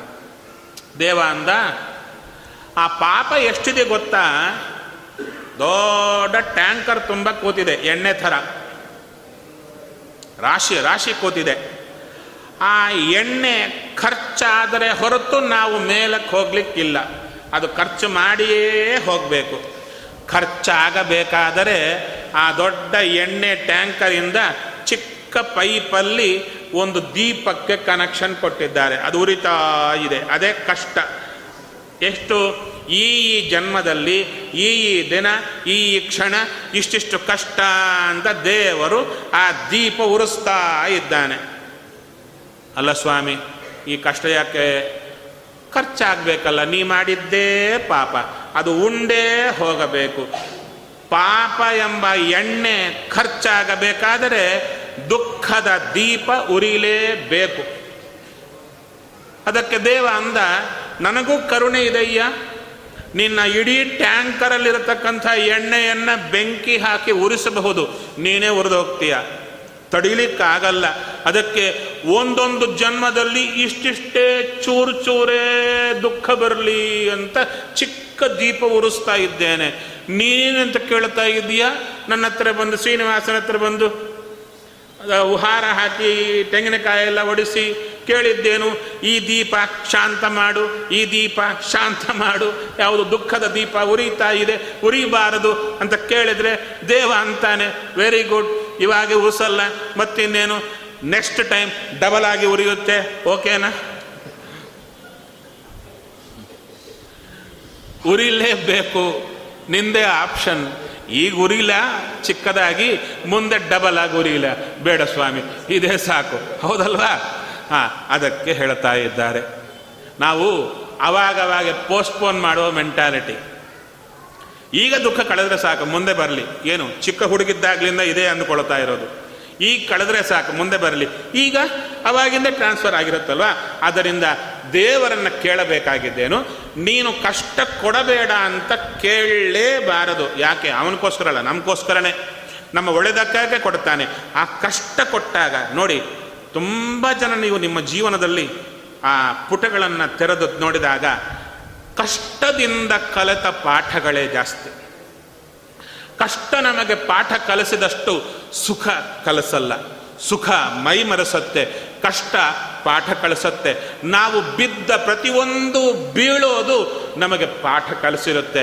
ಅದಕ್ಕೆ ಸ್ವಾಮಿ ನಮಗೆ ಕಷ್ಟ ಕೊಟ್ಟರು, ನಮ್ಮನ್ನು ಕೆಡವಿ ಹಾಕಿದ್ರು, ನಮಗೆ ಪಾಠ ಕಲಿಸಲಿಕ್ಕೆ ಕೊಟ್ಟಿರ್ತಾನೆ. ಆದರೆ ಆ ದುಃಖ ಬಂದಾಗ ನಮಗೆ ತಡೆಯಲಿಕ್ಕಾಗಲ್ಲ, ಒದ್ದಾಡ್ತಾ ಇರ್ತೇವೆ. ಆ ಒದ್ದಾಟವೇ ಪ್ರಾಬ್ಲಮ್ ಆಗ್ತಾ ಇದೆ. ಅದಕ್ಕೆ ದೇವರಲ್ಲಿ ಕೇಳೋದಿಷ್ಟೇ, ಸ್ವಾಮಿ ಚಿಕ್ಕ ಸೊಲ್ಯೂಷನ್ ಏನು ಬೇಕು? ಏನಿಲ್ಲ, ಡಾಕ್ಟ್ರ್ ಹತ್ರ ಹೋದವು, ಹೇಳಿದ ಕಾಲು ಆಪರೇಷನ್ ಮಾಡಬೇಕು ಅಂತ. ನಾವಂದ್ವಿ ಆಪರೇಷನ್ನೇ ಬೇಡ. ಡಾಕ್ಟ್ರ್ ಅಂದ, ಬಹಳ ಒಳ್ಳೆಯದು, ನನಗೇನಾಯಿತು? ಆ ಕಾಲೇ ತೆಗೆದು ಬಿಡಬೇಕು ಅಂದ. ಇಲ್ಲ ಸ್ವಾಮಿ, ಕಾಲು ಆಪರೇಷನ್ ಮಾಡಿ ಪರವಾಗಿಲ್ಲ, ಕಾಲು ಉಳಿಬೇಕಾದರೆ ಕಾಲಿಗೆ ಆಪರೇಷನ್ ಮಾಡಬೇಕು. ಮತ್ತೆ ಬೇಡ ಅಂತೀಯಲ್ಲ? ಇಲ್ಲ, ನಾನು ಸೂಜಿ ಚುಚ್ಚಿದರೇನೆ ಅಷ್ಟು ನೋವಾಗುತ್ತೆ, ಇನ್ನು ನೀವು ಚಾಕು ತಗೊಂಡು ಕೊಯ್ದರೆ ನನ್ನ ಕಾಲಿಗೆ ನೋವು ತಡ್ಕೊಳ್ಳಿಕ್ಕೆ ಸಾಧ್ಯವೇ ಇಲ್ಲ, ಮತ್ತೆ ಹೇಗೆ ಮಾಡಲಿ?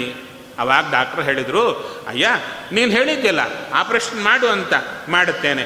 ಆಪರೇಷನ್ ಆಗಬೇಕು, ಕಷ್ಟ ಕೊಯ್ತಾರೆ, ಬರಬೇಕು, ನೋವು ಗೊತ್ತಾಗದಿದ್ದರೆ ಸಾಕು, ಅಷ್ಟೇ ತಾನೇ.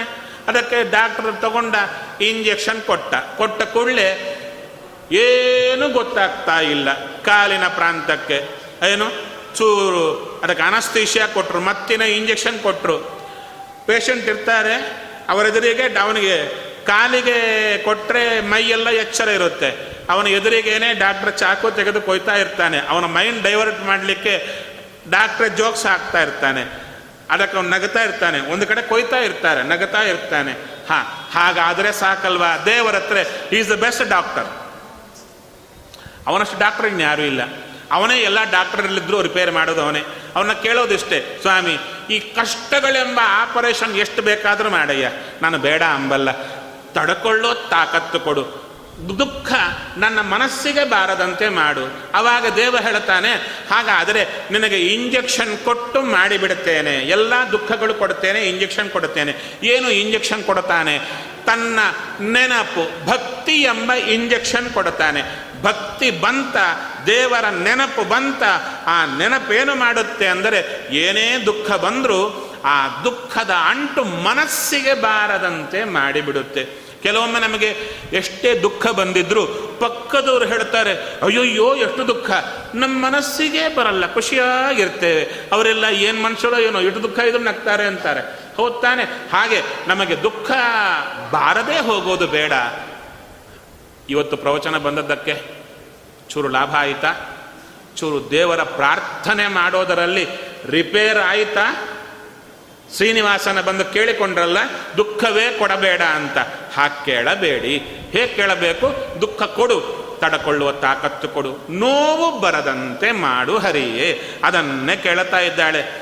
ಇದು ಕೇಳಿದ್ದು ಯಾರು ಅಂದರೆ ದೇವಕಿ ದೇವಿ ಮತ್ತು ವಿಶೇಷವಾಗಿ ಕುಂತಿದೇವಿ ಎಲ್ಲರೂ ಕೇಳಿಕೊಂಡಿದ್ರು. ಯಾರು ನಮ್ಮ ಅಂತ ಯಾಕಂದೆ, ನಮಗೆ ಬಹಳ ಬೇಕಾದವ ಯಾರು? ಕಲಿ, ದುರ್ಯೋಧನ.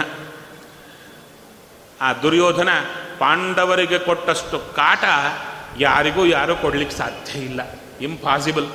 ಅವನಷ್ಟು ಕಾಟ ಕೊಟ್ಟ, ಅವನಷ್ಟು ಕಾಟ ಕೊಡ್ತಾ ಇದ್ರೂ ಕೂಡ ಪಾಂಡವರ ಮನಸ್ಸಲ್ಲಿ ಏನಿತ್ತು ಅಂದರೆ, ಕೃಷ್ಣ ಇವನು ಕಾಟ ಕೊಡ್ತಾ ಇದ್ದಾನೆ, ಬಿಡಿಸೋ ಬಿಡಿಸೋ ಅಂತ ಕೇಳಿಕೊಂಡದ್ದಕ್ಕೆ ಬಿಡಿಸಿದ್ದಲ್ಲ. ಆ ಪಾಂಡವರ ತಲೆಯಲ್ಲಿ ಏನಿತ್ತು? ದುರ್ಯೋಧನ ಕಾಟ ಕೊಡುವಾಗ ಅದಕ್ಕೆ ಹೇಳುತ್ತಾರೆ, ಅವರಿಗೆ ಜ್ಞಾನದ ಇಂಜೆಕ್ಷನ್ ಕೊಟ್ಟಿದ್ದ ಭಗವಂತ. ಯಾರಿಗೆ? ಪಾಂಡವರಿಗೆ. ಏನೀ ಜ್ಞಾನದ ಇಂಜೆಕ್ಷನ್ ಅಂದರೆ, ಒಂದೇ ಒಂದು ನೋಡಿ, ಇಡೀ ಜಗತ್ತಿನಲ್ಲಿ ಶ್ರೀಹರಿ ಒಬ್ಬನೇ ಸ್ವತಂತ್ರ, ಇಂಡಿಪೆಂಡೆಂಟ್. ಮಿಕ್ಕವರೆಲ್ಲ ಅಸ್ವತಂತ್ರರು, ಅಂದರೆ ಡಿಪೆಂಡೆಂಟ್ಸ್. ಅಂದರೆ ಯಾವ ಜೀವ ಕೂಡ ತಾನಾಗಿ ಉಸಿರಾಡಲಾರ, ಏನೂ ಕೆಲಸ ಮಾಡಲಾರ. ಪಾಂಡವರಾದರೂ ಅಷ್ಟೇ, ದುರ್ಯೋಧನನಾದರೂ ಅಷ್ಟೇ. ದುರ್ಯೋಧನ ಪಾಂಡವರಿಗೆ ಕಾಟ ಕೊಟ್ಟ ಅಂದರೆ ದುರ್ಯೋಧನ ಅಸ್ವತಂತ್ರ, ತಾನಾಗಿ ಕಾಟ ಕೊಡಲಾರ. ಮತ್ತೆ ಯಾರು ಕಾಟ ಕೊಡಬೇಕು? ದುರ್ಯೋಧನನೊಳಗೆ ಅದೇ ಹೆಸರಿಟ್ಟುಕೊಂಡು ದೇವರಿದ್ದು ದುರ್ಯೋಧನನ ಮೂಲಕ ಹೊಡೆಸಿದ ಯಾರನ್ನ? ಪಾಂಡವರನ್ನ. ಇದು ಪಾಂಡವರಿಗೆ ಗೊತ್ತಿತ್ತು. ಅದಕ್ಕೆ ಅವರೆಂದು ಕೂಡ ಈ ದುರ್ಯೋಧನನೇ ಕಾಟ ಕೊಟ್ಟ ಅಂತ ಎಲ್ಲಿ ಕಂಪ್ಲೇಂಟ್ ಮಾಡಿಲ್ಲ. ದೇವರ ಆ ದುರ್ಯೋಧನ ತಮಗೆ ಕಾಟ ಕೊಡ್ಲಿಕ್ಕೆ ಬಂದಾಗೆಲ್ಲ, ಹೇ ಸ್ವಾಮಿ, ನೀನೇ ಈ ದುರ್ಯೋಧನನಲ್ಲಿ ನಿಂತು ಕಾಟ ಕೊಡಿಸ್ತಾ ಇದೀಯ, ಯಾಕೆ ಕಾಟ ಕೊಡಿಸ್ಬೇಕು ಅಂದರೆ, ನಮ್ಮದೇ ಪ್ರಾರಬ್ಧ ಕರ್ಮ ಕೂತಿದೆ, ಅದು ಕಳಿಯಲಿಕ್ಕೆ ಕಾಟ ಕೊಡಿಸ್ತಾ ಇದ್ದೀಯ, ಕಾಟ ಕೊಡಿಸಿದ್ದು ನಿನ್ನ ಪೂಜಾ ಹರಿಯೇ, ತಡಕೊಳ್ತಾ ಇದ್ದೇವೆ, ತಡಕೊಳ್ಳುವ ತಾಕತ್ತು ಕೊಡು ಅಂತ ಕೇಳಿದರು. ತಡಕೊಂಡದ್ದನ್ನು ದೇವರಿಗೆ ಪೂಜಾ ಅಂತರ್ಪಣೆ ಮಾಡಿದರು. ಆ ಪೂಜೆಗೆ ಮೆಚ್ಚಿ ದೇವ ಓಡಿ ಬಂದ ಅಷ್ಟೇ ಹೊರತು ಅವರು ಬಿಡಿಸು ಬಿಡಿಸು ಅಂತ ಕೇಳಿಕೊಂಡಿಲ್ಲ, ಅದಕ್ಕಾಗಿ ದೇವ ಬರಲಿಲ್ಲ. ಇಷ್ಟು ಒಳ್ಳೆಯದು ಹೇಳ್ತಾ ಇದ್ದಾರೆ. ಹಾಗಾದರೆ ನಾವು ದೇವರನ್ನು ಏನಂತ ಕೇಳಬೇಕು ಅಂದರೆ, ಸ್ವಾಮಿ ನಮಗೂ ಕೂಡ ಬಿಡಿಸು ಅಂತ ಕೇಳುವ ಬುದ್ಧಿ ಕೊಡಬೇಡ, ಏನು ಕೊಟ್ಟರೂ ಒಳ್ಳೆಯದಕ್ಕೆ ಕೊಡ್ತಾ ಇದೆಯಾ, ತಡ್ಕೊಳ್ಳುವ ತಾಕತ್ತು ಕೊಡು ಹರಿಯೇ ಅಂತ ದೇವರನ್ನು ಕೇಳಬೇಕು. ಆ ರೀತಿಯಲ್ಲಿ ಪಾಂಡವರ ಒಳಗಿದ್ದು, ಹಾಗಾದರೆ ಆ ಗುಣ ನಮ್ಮಲ್ಲಿ ಬರಬೇಕಾದರೆ ಪಾಂಡವರಲ್ಲಿದ್ದು ಆ ಗುಣ ಯಾರು ಹೊರಗೆ ಹಾಕಿದರೋ ಅವನೇ ನಮ್ಮಲ್ಲೂ ಇದ್ದಾನೆ ಎಂಬ ಚಿಂತನೆ ಮಾಡಿದರೆ ನಮಗೂ ಕೂಡ ಒಳಗಿರುವ ಭಗವಂತ ಪಾಂಡವರಿಗೂ ಕೊಟ್ಟಂತೆ ನಮ್ಮ ಯೋಗ್ಯತೆಗೆ ತಕ್ಕಂತೆ ಚೂರಾದರೂ ಜ್ಞಾನ ಕೊಟ್ಟಾನು. ನಾ ಹೇಳ್ತಾಳೆ, ನಮಗೆ ದೇವರನ್ನು ಕೇಳೋ ಕಾಲಕ್ಕೆ ಕುಂತಿದೇವಿಯನ್ನ ಮಿಕ್ಕವರನ್ನ ನೀನು ಹೇಗೆ ರಕ್ಷಣೆ ಮಾಡಿದ್ದೀಯೋ ಹಾಗೆ ನನ್ನನ್ನು ರಕ್ಷಣೆ ಮಾಡುವಂತ ನಾವು ಕೇಳಬೇಕು. ಕುಂತಿದೇವಿ ಪಾಂಡವರು ಅವರನ್ನ ದೇವರು ರಕ್ಷಣೆ ಮಾಡಿದ ಅಂದರೆ, ಈ ರಕ್ಷಣೆ ಮಾಡೋದು ಅಂದರೆ ಏನು ಅಂತ ಮತ್ತು ಪ್ರಶ್ನೆಯಲ್ಲಿ ಹೊರಗೆ ಬಂದ ಕಷ್ಟ ಬಿಡಿಸೋದು ರಕ್ಷಣೆಯೋ ಅಂದರೆ ಅಲ್ಲ. ಹೊರಗೆ ಕಷ್ಟ ಬಂದಾಗ ಅದನ್ನು ತಡಕೊಳ್ಳೋ ತಾಕತ್ತು ಕೊಡು ಎಂಬ ಜ್ಞಾನ ಕೊಟ್ಟನಲ್ಲ ಭಗವಂತ, ಅದು ರಕ್ಷಣೆ ಮಾಡೋದು. ನಮಗೆ ಎಚ್ಚರ ಜ್ಞಾನ ಕೊಟ್ಟಷ್ಟು ರಕ್ಷಣೆ ಹೊರಗಿನ ಪದಾರ್ಥ ಯಾವುದು ಕೊಡಲಿಕ್ಕಾಗಲ್ಲ. ಅದಕ್ಕೆ ದೇವರನ್ನು ಕೇಳಬೇಕು. ಹರಿಯೇ, ನಿನ್ನ ನೆನಪು, ನೀನೇ ರಕ್ಷಕನೆಂಬ ನೆನಪೇ ನನ್ನ ರಕ್ಷಣೆ ಮಾಡುತ್ತೆ. ಅದು ಪಾಂಡವರಿಗೆ ಕೊಟ್ಟಿದ್ದೀಯ, ನನಗೂ ಕೊಡು ಹರಿಯೇ. ಆಕೆ ಕೇಳ್ತಾಳೆ, ನಾವು ಹೇಗೆ ಆಕೆಯಂತೆ ನಮ್ಮನ್ನು ರಕ್ಷಣೆ ಮಾಡು ಅಂದರೆ ಆಕೆ ಇನ್ನೊಬ್ಬರನ್ನ ಕಂಪೇರ್ ಮಾಡ್ತಾಳೆ. ಹೇಗೆ ಯಥಾ ಹೃಷಿಕೇಶ ಖಲೇನ ದೇವಕಿ ಕಂಸೇನ ವೃದ್ಧ ಅತಿಚಿರಂ ಶುಚಾರ್ಪಿತ. ದೇವಕಿ ದೇವಿ ವಸುದೇವ ಇಬ್ಬರನ್ನ ಕಂಸ ಕಟ್ಟಿ ಹಾಕಿದ್ದ. ಯಾಕೆ? ಕಥೆ ಗೊತ್ತು. ದೇವಕಿ ದೇವಿ ಕಂಸನ ಸೋದರಿಯ, ಯಾರೋ ಅಲ್ಲ, ತಾನೇ ವಸುದೇವನಿಂದ ಮದುವೆ ಮಾಡಿಸಿದ, ನಿಂತು ಮದುವೆ ಮಾಡಿಸಿದ ಮೇಲೆ ಕರಕೊಂಡು ಬರ್ತಾ ಇದ್ದ. ಕರಕೊಂಡು ಬರುವಾಗ ತುಂಬ ಚೆನ್ನಾಗಿ ಹೇಳ್ತಾರೆ, ಈ ಸ್ಪ್ಲಿಟ್ ಪರ್ಸನಾಲಿಟಿ ಅಂತ ಹೇಳ್ತಾರಲ್ವ, ಪರ್ಸನಾಲಿಟಿಯಲ್ಲಿ ಸ್ಪ್ಲಿಟ್ ಇರುತ್ತೆ. ಒಂದು ಕ್ಷಣ ಒಂದು ಥರ ಇರ್ತಾರೆ. ಅದಕ್ಕೆ ನಾವು ಹೇಳ್ತಾ ಇರ್ತಾರೆ ಮಾಮೂಲಾಗಿ, ಏನು ರೀ ನಿಮ್ಮವರು ಬಹಳ ಚಂದ. ನಿಮ್ಮವರು ಅಂದರೆ ಯಾರಾದರೂ ಸರಿ, ಹೆಣ್ಣಾದರೂ ಗಂಡಾದರೂ. ನಿಮ್ಮ ಮನೆಯವರೆಲ್ಲ ತುಂಬ ಚಂದ. ಅಯ್ಯೋ, ಅವ್ರು ಯಾವಾಗ ಹೇಗಿರ್ತಾರೋ ನಮಗೆ ಅವ್ರಿಗೇ ಗೊತ್ತಾಗಲ್ಲ ಅಂತ ಹೇಳ್ತಾರಲ್ವ. ಅಂದರೆ ಒಂದು ಕ್ಷಣದಲ್ಲಿ ಅಪಾರ ಅಭಿಮಾನ ತೋರ್ತಾರೆ, ಇನ್ನೊಂದು ಕ್ಷಣದಲ್ಲಿ ಹೊಡೆದು ಬಿಡದು ಮಾಡ್ತಾರೆ, ಯಾವಾಗ ಏನಾಗ್ತಾರೋ ಗೊತ್ತಿಲ್ಲ ಅಂತಿರುತ್ತಲ್ಲ, ಆ ಥರ ಸ್ಪ್ಲಿಟ್ ಪರ್ಸನಾಲಿಟಿ. ಕಂಸ ತಾನೇ ಸ್ವಯಂ ರಥ ಚಾಲನೆ ಮಾಡಿ ಕರ್ಕೊಂಡು ಬರ್ತಾ ಇದ್ದ. ಅದೇನ್ರಿ ಸ್ಪೆಷಾಲಿಟಿ ಅಂದರೆ, ನೋಡಿ, ಸಾಮಾನ್ಯ ನಮಗಲ್ಲ, ಈ ನಾಲ್ಕೈದು V V V V I P ಅಂತಿರ್ತಾರಲ್ಲ, ಭಾಳ ದೊಡ್ಡವರು, ಅವ್ರಿಗೊಂದು 10 ಕಾರ್ ಇರುತ್ತೆ, ಎಲ್ಲ ಇರುತ್ತೆ. ಆದರೆ ಅವರು ಸೆಲ್ಫ್ ಡ್ರೈವಿಂಗ್ ಮಾಡಲ್ಲ. ಒಬ್ಬರನ್ನ ಇಟ್ಕೊಂಡಿರ್ತಾರೆ, ಯಾರನ್ನ? ವಾಹನ ಚೋದಕರು, ಡ್ರೈವರ್ನ ಇಟ್ಕೊಂಡಿರ್ತಾರಲ್ವಾ, ಅವರು ಡ್ರೈವ್ ಮಾಡಲ್ಲ. ಆದರೆ ಒಂದೊಂದು ಅಕೇಶನ್ ಏನು ಬರ್ತಾ ಇರುತ್ತೆ, ಅವರಿಗೆ ವಿ ವಿ ವಿ ಇನ್ನ 4 ವಿ ಜಾಸ್ತಿ ಇದ್ದ ಪಿ ಬಂದರೆ ವಿ ಐ ಪಿ. ಅವರನ್ನ ಕೂಡಿಸಿ ಡ್ರೈವರ್ಗೆ ಹೇಳ್ತಾರೆ, ನೀನು ಸರ್ಕೋ, ನಾನೇ ಡ್ರೈವ್ ಮಾಡ್ತೇನೆ ಅಂತ. ಅವಾಗ ನೋಡೋರು ಹೇಳ್ತಾರೆ, ಏನ್ರಿ ನೀವು ಡ್ರೈವ್ ಮಾಡ್ತೀರಾ? ನಮಗೆ ಬೇಕಾದವ್ರು ಬಂದರು, ಅದಕ್ಕೆ ನಾ ಡ್ರೈವ್ ಮಾಡ್ತೀನಿ. ಡ್ರೈವಿಂಗ್ ಯಾರಾದರೂ ಮಾಡ್ಬೋದು, ಅವರು ಕೂತ್ರೆ ಬಹಳ ಇಂಪಾರ್ಟೆನ್ಸ್. ಹಾಗೆ ಕಂಸ ರಾಜ ತಾನೇ ರಥ ಚೋದನೆ ಮಾಡುತ್ತಾ ಇದ್ದಾನೆ. ಯಾಕೆ? ನನ್ನ ತಂಗಿ ಮತ್ತು ಆ ಮೈದನ ಬರ್ತಾ ಇದ್ದಾರೆ, ನಾನೇ ನಡೆಸ್ತೇನೆ.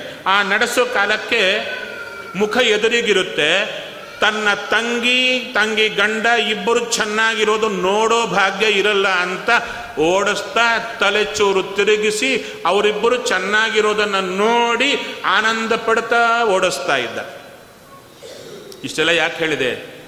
ಆಕಾಶವಾಣಿ ಆಯಿತು, ಹೇ ಕಂಸ, ಯಾರನ್ನು ಕರ್ಕೊಂಡು ಬರ್ತಾ ಇದೆಯೋ ಅವಳ 8ನೇ ಗರ್ಭ, ಆ ಮರುವ ಮಗು ನಿನ್ನ ಕೊಂದು ಬಿಡ್ತಾನೆ ಅಂದ ಕೂಡಲೇ ಸಡನ್ ಬ್ರೇಕ್. ಆಲಾಫ್ ಅದು ನಮ್ಮ ಹೋದ ಕಾಲಕ್ಕೆ ಸಡನ್ ಸೌಂಡಿಂದ ಸರ್ರಂದು ಬ್ರೇಕ್ ಹಾಕ್ತಾರಲ್ಲ, ಆ ಥರ ಬ್ರೇಕ್ ಹಾಕಿದ್ದು ನೋಡಿದ. ಇವಳಿದ್ದರೆ ತಾನೇ 8ನೇ ಮಗುವನ್ನು ಹಡಿಯೋದು, ಹಡದ್ರೆ ತಾನೇ ಅವನನ್ನು ಕೊಲ್ಲೋದು. ಇವಳನ್ನೇ ಕೊಂದು ಬಿಟ್ರೆ ಆಯಿತು. ಒಂದು ಕ್ಷಣದ ಮೊದಲು ತಂಗಿ ಅಭಿಮಾನ ಪ್ರಾಣ ಕೊಡಲಿಕ್ಕೆ ಸಿದ್ಧ ಆದ, ತನಗೆ ತೊಂದರೆ ಆಗತ್ತೆ ಅಂದರೆ ಪ್ರಾಣ ತೆಗೀಲಿಕ್ಕೂ ಸಿದ್ಧ ಆದ. ಅದಕ್ಕೆ ಹೇಳ್ತಾರೆ, ಕುಪಿತಾಹಿ ಫಣಚ್ಛಾಯ, ದುಷ್ಟರ ನೆರಳು ಹೇಗೆ ಅಂದರೆ ಕಪ್ಪೆ, ಪಾಪ ಬಿಸಿಲಲ್ಲಿ ಕಾಲು ಸುಡ್ತಾ ಇದೆ ಅಂತ ಹಾರ್ತಾ ಹಾರ್ತಾ ಹಾರ್ತಾ ಹೋಗ್ತಾ ಇದೆ. ಹೋಗುವಾಗ ಒಂದು ಕಡೆ ಚೂರು ನೆರಳು ಕಾಣಿಸ್ತು. ಅಪ್ಪ, ನೆರಳು ಕಾಣಿಸ್ತಲ್ಲ ಅಂತ ಹಾರಿ ಕೂತಿತು. ಕೂತ ಮೇಲೆ ಸ್ವಲ್ಪ ಹೊತ್ತಿಗೆ ಈ ನೆರಳು ಯಾವುದರದ್ದು ಅಂತ ಚೂರು ಕಣ್ಣೆತ್ತಿ ನೋಡಿದರೆ ಸಿಟ್ಟಿನಿಂದಿರುವ ಹಾವು ಹೆಡೆ ಎತ್ತಿದೆ, ಹೆಡೆ ನೆರಳಲ್ಲೇ ಅದು ಕೂತಿದೆ. ಹಾಗೆ ದುಷ್ಟರ ನೆರಳಲ್ಲಿ ಇದ್ದರೆ ಯಾವಾಗಾದರೂ ನಮ್ಮನ್ನು ಕೊಲ್ತಾರೆ, ತಿಂದು ಬಿಡ್ತಾರೆ. ಆ ಥರ ಆಯಿತು. ಆವಾಗ ನೋಡಿ, ಆ ದೇವಕಿ ವಸುದೇವರನ್ನು ಕರ್ಕೊಂಡು ಬಂದ, ಬಂಧನದಲ್ಲಿಟ್ಟ. ವಸುದೇವ ಹೇಳಿದ್ದ, ನನ್ನ ಎಲ್ಲ ಮಕ್ಕಳನ್ನು ಕೊಟ್ಟು ಬಿಡ್ತೇನೆ, ಕೊಂದು ಬಿಡು, ಇವಳನ್ನ ಬಿಡು. ಒಪ್ಪಿದ, ಕರ್ಕೊಂಡು ಬಂದ. ಮೊದಲನೇ ಮಗುವನ್ನು ಕೊಟ್ಟಾಗ ಬಿಡ್ಲಿಕ್ಕೆ ನೋಡಿದ, ಪುನಃ ಕಟ್ಟಿ ಹಾಕಿದ. ಸರಿ, ಏನಾಯಿತು? ಕೃಷ್ಣ ಹುಟ್ಟಿದ ಮೇಲೆ ಕೃಷ್ಣ ಹೇಳಿದ ವಸುದೇವನಿಗೆ, ನನ್ನನ್ನು ಕರ್ಕೊಂಡು ಹೋಗು, ಎಲ್ಲಿಗೆ? ಗೋಕುಲಕ್ಕೆ ಕರ್ಕೊಂಡು ಹೋಗು, ಅಲ್ಲಿರುವ ಹೆಣ್ಣು ಕುಸನ್ನು ಕರ್ಕೊಂಡು ಬಾ. ಇದು ಕಂಸನಿಗೆ ಗೊತ್ತಿದ್ದಿಲ್ಲ. ಕಂಸ ನೋಡಿದ, ಹೆಣ್ಣು ಕೂಸನ್ನೇ ತಗೊಂಡ, ಮೇಲಕ್ಕೆತ್ತಿ ಕೊಲಲಿಕ್ಕೆ ನೋಡಿದಾಗ ಕೈಯಿಂದ ಕೂಸು ಹಾರಿತು. ಹಾರಿದ ಕೂಡಲೇ ಆ ಕೂಸು ಹೇಳಿತ್ತು, ನಿನ್ನ ಕೊಲ್ಲುವವ ಬೇರೆ ಕಡೆ ಇದ್ದಾನೆ. ಕಂಸ ತೆಳಕೊಂಡ, ಈಕೆಗೆ ಹುಟ್ಟಿದ್ದು ಹೆಣ್ಣು ಕೂಸೆ, ನನ್ನ ಕೊಲ್ಲುವ ಬೇರೆ ಕಡೆ ಹುಟ್ಟಿದ್ದಾನೆ, ಅಯ್ಯೋ ಪಾಪ ಇವರಿಗೆ ತೊಂದರೆ ಕೊಟ್ಟೆ ಅಂತ ಬಿಡಲಿಕ್ಕೆ ನೋಡಿದಾಗ ನಾರದರು ಬಂದು ಹೇಳಿದರು, ಏ ಕಂಸ ಅಲ್ಲ, ಇವರಿಗೆ ಹುಟ್ಟಿದ್ದ ಕೂಸು ಇವರೇ ಟ್ರಾನ್ಸ್ಫರ್ ಮಾಡಿದ್ರು.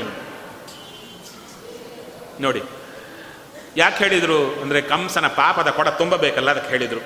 ಕಂಸ ನೋಡಿದ, ಎಲೆ ನಿನ್ನ ನನಗೆ ಮಾತು ಕೊಟ್ಟು 8ನೇ ಕೂಸನ್ನು ನನಗೆ ಕೊಲ್ಲಲಿಕ್ಕೆ ಕೊಡ್ತೇನೆ ಅಂತ ಮಾತು ಕೊಟ್ಟು ನನಗೆ ಹೇಳದೆ ಗಪ್ಚುಪ್ಪಾಗಿ ಒಳಗಿಂದೊಳಗೆ ಆ ಮಗುವನ್ನು ಟ್ರಾನ್ಸ್ಫರ್ ಮಾಡಿದವರು ಇವರು ಅಂತ ಅವನಿಗೆ ಗೊತ್ತಾಯಿತು. ಕಟ್ಟಿ ಹಾಕಿದ ಮೇಲೆ ಹಿಂಸೆ ಹೇಗೆ ಕೊಟ್ಟ? ಯಾವ ವ್ಯಕ್ತಿಗಾದರೂ ಹಿಂಸೆ ಕೊಡಬೇಕಾದ್ರೆ ಚಾಕುಯಿಂದ ಕೊಟ್ಟರೆ, ಏನಾದರೂ ಬ್ಲಾಸ್ಟ್ ಮಾಡಿದ್ರು ಅಷ್ಟು ನೋವಾಗಲ್ಲ, ಮಾನಸಿಕವಾಗಿ ನೋವು ಕೊಟ್ಟರೆ ಆ ವ್ಯಕ್ತಿ ಪಡುವಷ್ಟು ನೋವು ಶಾರೀರಿಕವಾಗಿ ಯಾರೂ ಪಡಲಿಕ್ಕೆ ಸಾಧ್ಯ ಇಲ್ಲ. ಅದು ಚೆನ್ನಾಗಿ ಗೊತ್ತಿದ್ದ ವ್ಯಕ್ತಿಯೇ ಕಂಸ. ಹೇಳಬೇಕಾದ್ರೆ ಒಳ್ಳೆ ಜೆಂಟಲ್ಮೆನ್ ಥರ ಕಾಣಿಸುವ ಕ್ರಿಕೆಟ್ ಫೆಲೋ ಅವರೆಲ್ಲ, ದುರ್ಯೋಧನ, ಕಂಸ, ದುಶ್ಯಾಸನ ಅಂದರೆ ನೀವು ರೋಡ್ ಸೈಡ್ ಗುಂಡಾ ಥರ ಇರ್ತಾರೆ ಅಂದ್ಕೊಂಡಿದ್ದೀರೇನೋ, ಇಲ್ಲ, ಬಹಳ ಜೆಂಟಲ್ಮೆನ್ ಫಸ್ಟ್ ಕ್ಲಾಸ್ ಆಗಿದ್ದರು. ಅವ್ರು ನೋಡಿದರೆ ಭಾರತೀಯ ವರ್ಣನೆ ಮಾಡುತ್ತೆ.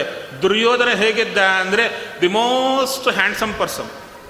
ಅವ್ನು ನೋಡಿದ ಕೂಡಲೇ ಯಾರಾದ್ರೂ ಹಾಗೆ ನೋಡ್ತಾ ಇರಬೇಕಂತೆ, ಅಷ್ಟು ಚೆನ್ನಾಗಿರ್ತಾನಂತೆ, ಬುದ್ಧಿಯೇ ಹಾಳು ಅಂದರು. ಆ ಥರ ಈ ಕಂಸ ಅವರಿಗೆ ಹೇಗೆ ತೊಂದರೆ ಕೊಟ್ಟ ಅಂದರೆ ದಿನಾಗೂ ಸಭೆಗೆ ಅವರನ್ನು ಕರೆಸಬೇಕು. ಕರೆಸಿದಾಗ ಎಲ್ಲ ಯಾವುದು ಚರ್ಚೆ ಬಂದರೆ ನ್ಯಾಯದ ಚರ್ಚೆ ಬರುತ್ತಾರೆ ಸಭೆಯಲ್ಲಿ, ಆವಾಗ ಹೇಳಬೇಕು, ನ್ಯಾಯ ಬೇಕಾ ಇವರನ್ನು ಕೇಳಿ ನೋಡಿ, ಸತ್ಯವಂತರು ಮಗನನ್ನು ಕೊಡ್ತೇನೆ ಅಂತ ಹೇಳಿ ಬೇರೆ ಕಡೆ ಬಚ್ಚಿಟ್ಟು ಬಂದಿದ್ದಾರೆ ಇಂಥವರು ಅಂತ, ಇವರ ಜಾತಿಯೇ ಇಂಥದ್ದು ಅಂತ ಬೈಲಿಕ್ಕೆ ಶುರು ಮಾಡೋದು. ಅವರ ಇಡೀ ಸಭೆಯಲ್ಲಿ ಅವಮಾನ ಆಗಿದ್ದಕ್ಕೆ ಕಣ್ಣಲ್ಲಿ ತಟ ತಟ ತಟ ನೀರು. ಎಷ್ಟು ಕೃಷ್ಣ ಅವರ ಕೈಯಿಂದ ಯಶೋಧಾದೇವಿ ಮಡಿಲಿಗೆ ಹೋದ ದಿವಸದಿಂದ ಕಂಸನ ಕೊಲ್ಲುವ ದಿನ ಪರ್ಯಂತ ದಿನಾಗ್ಲೂ ಕಾಟ ಕೊಟ್ಟ, ಹಿಂಸೆ ಕೊಟ್ಟ, ಮೆಂಟಲ್ ಟಾರ್ಚರ್, ಅಂಥ ಟಾರ್ಚರ್ ಕೊಟ್ಟ.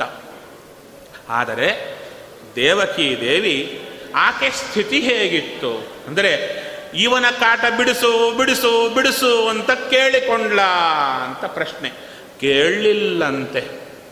ಕಂಸನತ್ರ ಅಷ್ಟು ಕಾಟ ಇದ್ದರೂ ಕೂಡ ದೇವಕಿ ವಸುದೇವರು ದೇವರನ್ನು ಇದು ಬಿಡಿಸು ಅಂತ ಕೇಳಲಿಲ್ಲ. ಮತ್ತೇನು ಮಾಡಿದರು ಅಂದರೆ ಇಷ್ಟೇ, ಅವರಲ್ಲಿ ತಿಳುವಳಿಕೆ ಇತ್ತು.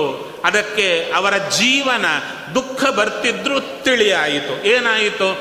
ಹೇ ಸ್ವಾಮಿ, ನೀನೊಬ್ಬನೇ ಸ್ವತಂತ್ರ, ಎಲ್ಲ ಜೀವರು ಅಸ್ವತಂತ್ರರೇ, ಈ ಕಂಸನೂ ಅಸ್ವತಂತ್ರನೇ, ಉಸಿರಾಡ್ಲಿಕ್ಕಾಗಲ್ಲ, ಇವನಲ್ಲಿ ನಿಂತು ಅವನ ಕರ್ಮಾನುಸಾರ ನಮ್ಮ ಕರ್ಮಾನುಸಾರ ನೀನೇ ಕಾಟ ಕೊಡಿಸ್ತಾ ಇದ್ದೀಯ. ನಮ್ಮಲ್ಲಿ ಈ ದುಃಖ ಅನುಭವಿಸುವ ಪ್ರಾರಬ್ಧ ಇದೆ. ಒಂದು ವೇಳೆ ನಾವು ಈ ಕಂಸನನ್ನು ತೆಗೆದು ಬಿಡು ಅಂತ ಕೇಳಿದರೆ, ಆ ದುಃಖ ಅನುಭವಿಸುವ ಪ್ರಾರಬ್ಧ ಇದ್ದರೆ ಅವನು ಹೋದರೂ ಇನ್ನೊಬ್ಬರ ಮೂಲಕ ನಮಗೆ ದುಃಖ ಬಂದೇ ಬರುತ್ತೆ. ಆದ ಕಾರಣ ಅವರು ಕೇಳಿಕೊಂಡ್ರು, ಸ್ವಾಮಿ ಅದೇನು ದುಃಖ ಬರೋದು, ಅದು ನೆಪ ಮಾತ್ರ ಕಂಸ, ಆ ದುಃಖ ನೀನೇ ಕೊಡ್ತಾ ಇದ್ದೀಯಾ, ಒಳ್ಳೆದಕ್ಕೆ ಕೊಡ್ತಾ ಇದ್ದೀಯಾ, ಅನುಭವಿಸಿದ್ದೇವೆ ಹರಿಯೇ ನಿನ್ನ ಪೂಜಾ ಅಂದರು. ಕೃಷ್ಣ ಬಂದ. ಹಾಗೆ ಕೃಷ್ಣ ದೇವಕಿ ವಸುದೇವರಿಗೆ ರಕ್ಷಣೆ ಮಾಡಿದ ಅಂತ ಹೇಳಿದರಲ್ಲ, ಹೇಗೆ ರಕ್ಷಣೆ ಮಾಡಿದ ಅಂದರೆ ಬಂದು ಕಂಸನನ್ನು ಕೊಂದದ್ದು ರಕ್ಷಣೆ ಅಲ್ಲ, ಕಂಸನ ಕಾಟ ಸತತ ವರ್ಷಗಳ ಕಾಲ ಬಂದರೆ ಆ ಕಾಟ ಬಂದಾಗೆಲ್ಲ ತಾನೇ ದೇವಕಿ ವಸುದೇವರಲ್ಲಿ ನಿಂತು ಒಳ್ಳೆ ತಿಳುವಳಿಕೆ ಕೊಟ್ಟು ಈ ಕಾಟವೆಲ್ಲ ಒಳ್ಳೆದಕ್ಕೆ ಎಂಬ ಭಾವನೆ ಕೊಟ್ಟು ರಕ್ಷಣೆ ಮಾಡಿದನಲ್ಲ. ಕೃಷ್ಣನ 2 ರೂಪಗಳಿವೆ. ಒಂದು ರೂಪ ಯಾವುದು? ಹೊರಗಿಂದ ಕಂಸನಲ್ಲಿ ನಿಂತು ಕಾಟ ಕೊಟ್ಟ ರೂಪ, ಇನ್ನೊಂದು ಕಂಸನನ್ನ ಕೊಂದ ರೂಪ, ಇನ್ನೊಂದು ದೇವಕಿ ವಸುದೇವರಲ್ಲೇ ಇದ್ದುಕೊಂಡು ಅವರಿಗೆ ಧೈರ್ಯ, ಜ್ಞಾನ, ಸ್ಫೂರ್ತಿ ಕೊಟ್ಟ ರೂಪ ಇನ್ನೊಂದು. ಆ ರೂಪವೇ ನಮ್ಮಲ್ಲೂ ನಿಂತಿದೆ. ಅದಕ್ಕೆ ಭಾಗವತ ಕೇಳಿದ ಮೇಲೆ ನಾವು ಏನು ಮಾಡಬೇಕು? ಸಾಮಾನ್ಯ ನೋಡಿ, ದೇವರು ಅಂದ ಕೂಡಲೇ ನಮ್ಮ ದೃಷ್ಟಿಯಲ್ಲಿ ಹೋಗುತ್ತೆ ಒಂದು ಆ ದೇವಸ್ಥಾನ, ಒಂದು ಆ ದೇವರ ಮನೆ, ದೇವರ ಪೆಟ್ಟಿಗೆ, ಅಥವಾ ಇನ್ನೊಂದು ಕಡೆ ಚಿತ್ರಪಟ ಅಷ್ಟೇ. ದೇವರು ಒಂದು ಕೂಡಲೇ ಯಾರಾದರೂ ನಾವು ನನ್ನೊಳಗೆ ದೇವರಿದ್ದಾರೆ ಎಂಬ ನೆನಪು ಬರ್ತಾ ಇದೆಯಾ? ನನಗಂತೂ ಬರಲ್ಲ, ನಿಮ್ಗಂತೇನೋ ಗೊತ್ತಿಲ್ಲ ಅಲ್ವಾ? ಒಳಗೊಬ್ಬ ಇದ್ದಾನೆ ಎಂಬುದೇ ಮೈಂಡಿಂದ ಅಬ್ಸ್ಕಾಂಡ್ ಆಗಿರುತ್ತೆ. ಒಂದು ವೇಳೆ ನಮಗೆ ಅದೇ ನೆನಪಿದ್ದರೆ, ನನ್ನೊಳಗೇ ಇದ್ದಾನೆ ಅಂತಿದ್ದರೆ ಎಷ್ಟು ಧೈರ್ಯ ಇರುತ್ತೆ. ಅದು ಕೊಟ್ಟದ್ದು ಯಾರು? ದೇವರೇ. ಹಾಗಾದರೆ ನಾವು ಕೇಳಬೇಕಾಗಿದ್ದೇನು? ಹೇ ಸ್ವಾಮಿ, ನನ್ನ ರಕ್ಷಣೆ ಮಾಡೋದು ಅಂದರೆ ಯಾವುದೋ ಅಲ್ಲ, ಹೊರಗಿನ ದುಃಖದಿಂದ ಬಿಡಿಸೋದಲ್ಲ, ದುಃಖ ಬಂದಾಗ ನನ್ನೊಳಗೆ ತಿಳುವಳಿಕೆ ಕೊಡ್ತೀಯಲ್ಲ, ಆ ತಿಳುವಳಿಕೆಯೇ ರಕ್ಷಣೆ. ಅದು ಕೊಟ್ಟದ್ದು ಕೃಷ್ಣ. ಹೇ ಕೃಷ್ಣ, ಹೇಗೆ ದೇವಕಿ ವಸುದೇವರು ಅವರು ಕಷ್ಟಪಡುವಾಗ, ಆ ಕಷ್ಟ ಪಡುವ ಕಾಲದಲ್ಲಿ ಕಷ್ಟವನ್ನು ಸಹಿಸುವ ಬುದ್ಧಿ ಕೊಟ್ಟು, ಕಷ್ಟ ದೇವರೇ ಕೊಟ್ಟದ್ದು, ನಮ್ಮ ಒಳ್ಳೆಯದಕ್ಕೆ ಕೊಟ್ಟದ್ದು, ಅನುಭವಿಸೋದೇ ಶ್ರೀಹರಿಯ ಪೂಜಾ ಅಂತ ಸಂತೋಷದಿಂದ ಅನುಭವಿಸಿದರು. ಈ ಬುದ್ಧಿ ನಮಗೆ ಬರಬೇಕು. ಆ ಬುದ್ಧಿವಂತ ಕೃಷ್ಣ ತಾನಾಗಿ ಬಂದು ಹೊರಗಿನ ದುಃಖವನ್ನು ತೆಗೆದು ಬಿಡುತ್ತಾನೆ.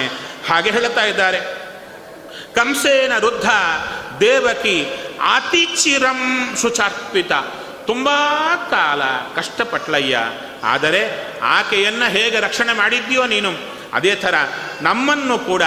ಮುಹು ವಿಪದ್ಗಣಾತ್ ವಿಮೋಚಿತಾಹಂ, ಎಲ್ಲ ಆಪತ್ತುಗಳಿಂದ ನೀನು ನಮ್ಮನ್ನು ರಕ್ಷಣೆ ಮಾಡಿದ್ದೀಯಾ. ಇಲ್ಲಿ ಮತ್ತು ಪ್ರಶ್ನೆ ಬರುತ್ತೆ, ದೇವರು ಕಷ್ಟ ಕೊಡ್ತಾನೆ ಅಂತ ಹೇಳ್ತೀರಲ್ಲ, ನಾವು ದೇವರಲ್ಲಿ ಕೇಳ್ತೀವಿ ಏನಂತ?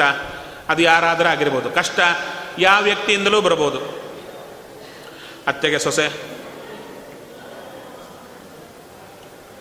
ಸೊಸೆಗೆ ಅತ್ತೆ, ಹೆಂಡತಿಗೆ ಗಂಡ, ಗಂಡಗೆ ಹೆಂಡತಿ, ಇಬ್ಬರಿಗೆ ಸೇರಿ ಮಕ್ಕಳು, ಮಕ್ಕಳಿಗೆ ಇಬ್ಬರು, ಪರಸ್ಪರಂ. ಯಾರಿಗವರು ಕಷ್ಟ ಕೊಡ್ತಾನೆ ಇರ್ತಾರೆ. ಇಲ್ಲ ಎಲ್ಲರಿಗೂ ಸೇರಿ ಹೊರಗೆ ಆಫೀಸರು, ಕೆಳಗಿನವರು, ಮೇಲಿನವರು, ಪಕ್ಕದವರು, ಪಕ್ಕ ಮನೆಯವರು, ಎದುರಿ ಮನೆಯವರು, ಏನೋ ಒಂದು ಕಡೆಯಿಂದ ದುಃಖ ಬರ್ತಾನೆ ಇರುತ್ತಲ್ಲ. ಇಲ್ಲ ಅಂದವರು ಯಾರಾಗಿದ್ದಾರ? ಆವಾಗ ನಾವು ರಾಯರ ಹತ್ರ ಬರ್ತೀವಿ, ಕೇಳ್ತೀವಿ ಏನಂತ? ಸ್ವಾಮಿ, ಇವರ ಕಾಟ ತಪ್ಪಿಸು. ಅಂದರೆ ಆ ವ್ಯಕ್ತಿಯೇ ನಮಗೆ ಕಾಟ ಕೊಡ್ತಾ ಇದ್ದಾನೆ, ಅವಸರಕೊಂಡ್ರೆ ಸಾಕು, ನನಗೆ ಕಾಟ ಹೋಗುತ್ತೆ ಅಂತ. ರಾಯರಂತಾರೆ, ನೀನು ಬೇಕಾಗಿದ್ದೇನು, ಅವನು ಸರ್ಕೊಂಡ್ರೆ ಸಾಕು, ಅಷ್ಟೇ ತಾನೇ? ಆಯಿತು. ಅವನಿಗೆ ಆಫೀಸರ್ ಕಾಟ ಕೊಡ್ತಾ ಇದ್ದ, ಪ್ರಮೋಷನೋ ಡಿಮೋಷನೋ ಕೊಟ್ಟು ಕಳಿಸ್ಬಿಟ್ರು ರಾಯರು. ಮತ್ತು ಇನ್ನೊಬ್ಬ ಆಫೀಸರ್ ಬಂದ, ಅವನು ಕಾಟ ಕೊಡ್ಲಿಕ್ಕೆ ಶುರು ಮಾಡಿದ, ಮತ್ತು ರಾಯರ ಹತ್ರ ಬಂದು ಸ್ವಾಮಿ. ರಾಯರಂದರು, ನೀನು ಕೇಳಬೇಕಾಗಿದ್ದೇನು, ಕಾಟ ಕೊಡೋ ವ್ಯಕ್ತಿಯನ್ನು ತಪ್ಪಿಸು ಅಂತ ಕೇಳಿದ್ದೀಯ, ನಿನ್ನ ಕಾಟ ತಿನ್ನುವ ಪ್ರಾರಬ್ಧಗಳಿ ಅಂತ ಕೇಳಲಿಲ್ಲವೋ? ನಿನ್ನಲ್ಲಿ ಆ ಕಾಟ ತಿನ್ನುವ ಪ್ರಾರಬ್ಧ ಕೂತವರೆಗೂ ವ್ಯಕ್ತಿಗಳು ಹೋಗ್ತಾ ಇದ್ರು, ಇನ್ನೊಬ್ಬರು ಬಂದು ಕಾಟ ಕೊಡ್ತಾನೇ ಇರ್ತಾರೆ, ದೇವರೇ ಕೊಡಿಸ್ತಾರೆ ನನಗೆ. ಅದಕ್ಕೆ ಆ ಕಾಟ ತಿನ್ನುವ ಪ್ರಾರಬ್ಧ ಹೋಗಲಿ ಅಂತ ಕೇಳಬೇಕಷ್ಟೇ ಹೊರತು ವ್ಯಕ್ತಿಗಳು ಹೋಗಲಿ ಅಂದರೆ ಗೊಂಬೆ ಏನು ಉಪಯೋಗ? ಅದು ಹೋದರೂ ಒಂದೇ, ಇದ್ರೂ ಒಂದೇ. ಆ ರೀತಿಯಲ್ಲಿ ಹೇ ಸ್ವಾಮಿ, ನಮಗೆ ಕಷ್ಟಗಳು ಬಂದಾಗ ನಿನ್ನ ನೆನಪು ಕೊಟ್ಟು ನೀನೇ ನಮ್ಮಲ್ಲಿ ನಿಂತು ಉದ್ಧಾರ ಮಾಡಿದೆಯಲ್ಲ, ಅಂಥ ನಿನ್ನ ರೂಪಕ್ಕೆ ನಮಸ್ಕಾರ ಮಾಡುತ್ತಾ ಇದ್ದೇನೆ ಅಂತ ಹೇಳ್ತಾಳೆ. ಇನ್ನು ಯಾವ ಯಾವ ಕಷ್ಟದಿಂದ ಭಗವಂತ ಹೇಗೆ ಯಾವಾಗ ರಕ್ಷಣೆ ಮಾಡಿದ ಎಂಬುದನ್ನು ಸುಂದರವಾಗಿ ಕುಂತಿದೇವಿ ಪ್ರಾರ್ಥನೆ ಮಾಡುತ್ತಾಳೆ. ಅದನ್ನು ನಾಳೆ ನೋಡೋಣ. ಶ್ರೀಕೃಷ್ಣ ಅರ್ಪಣ.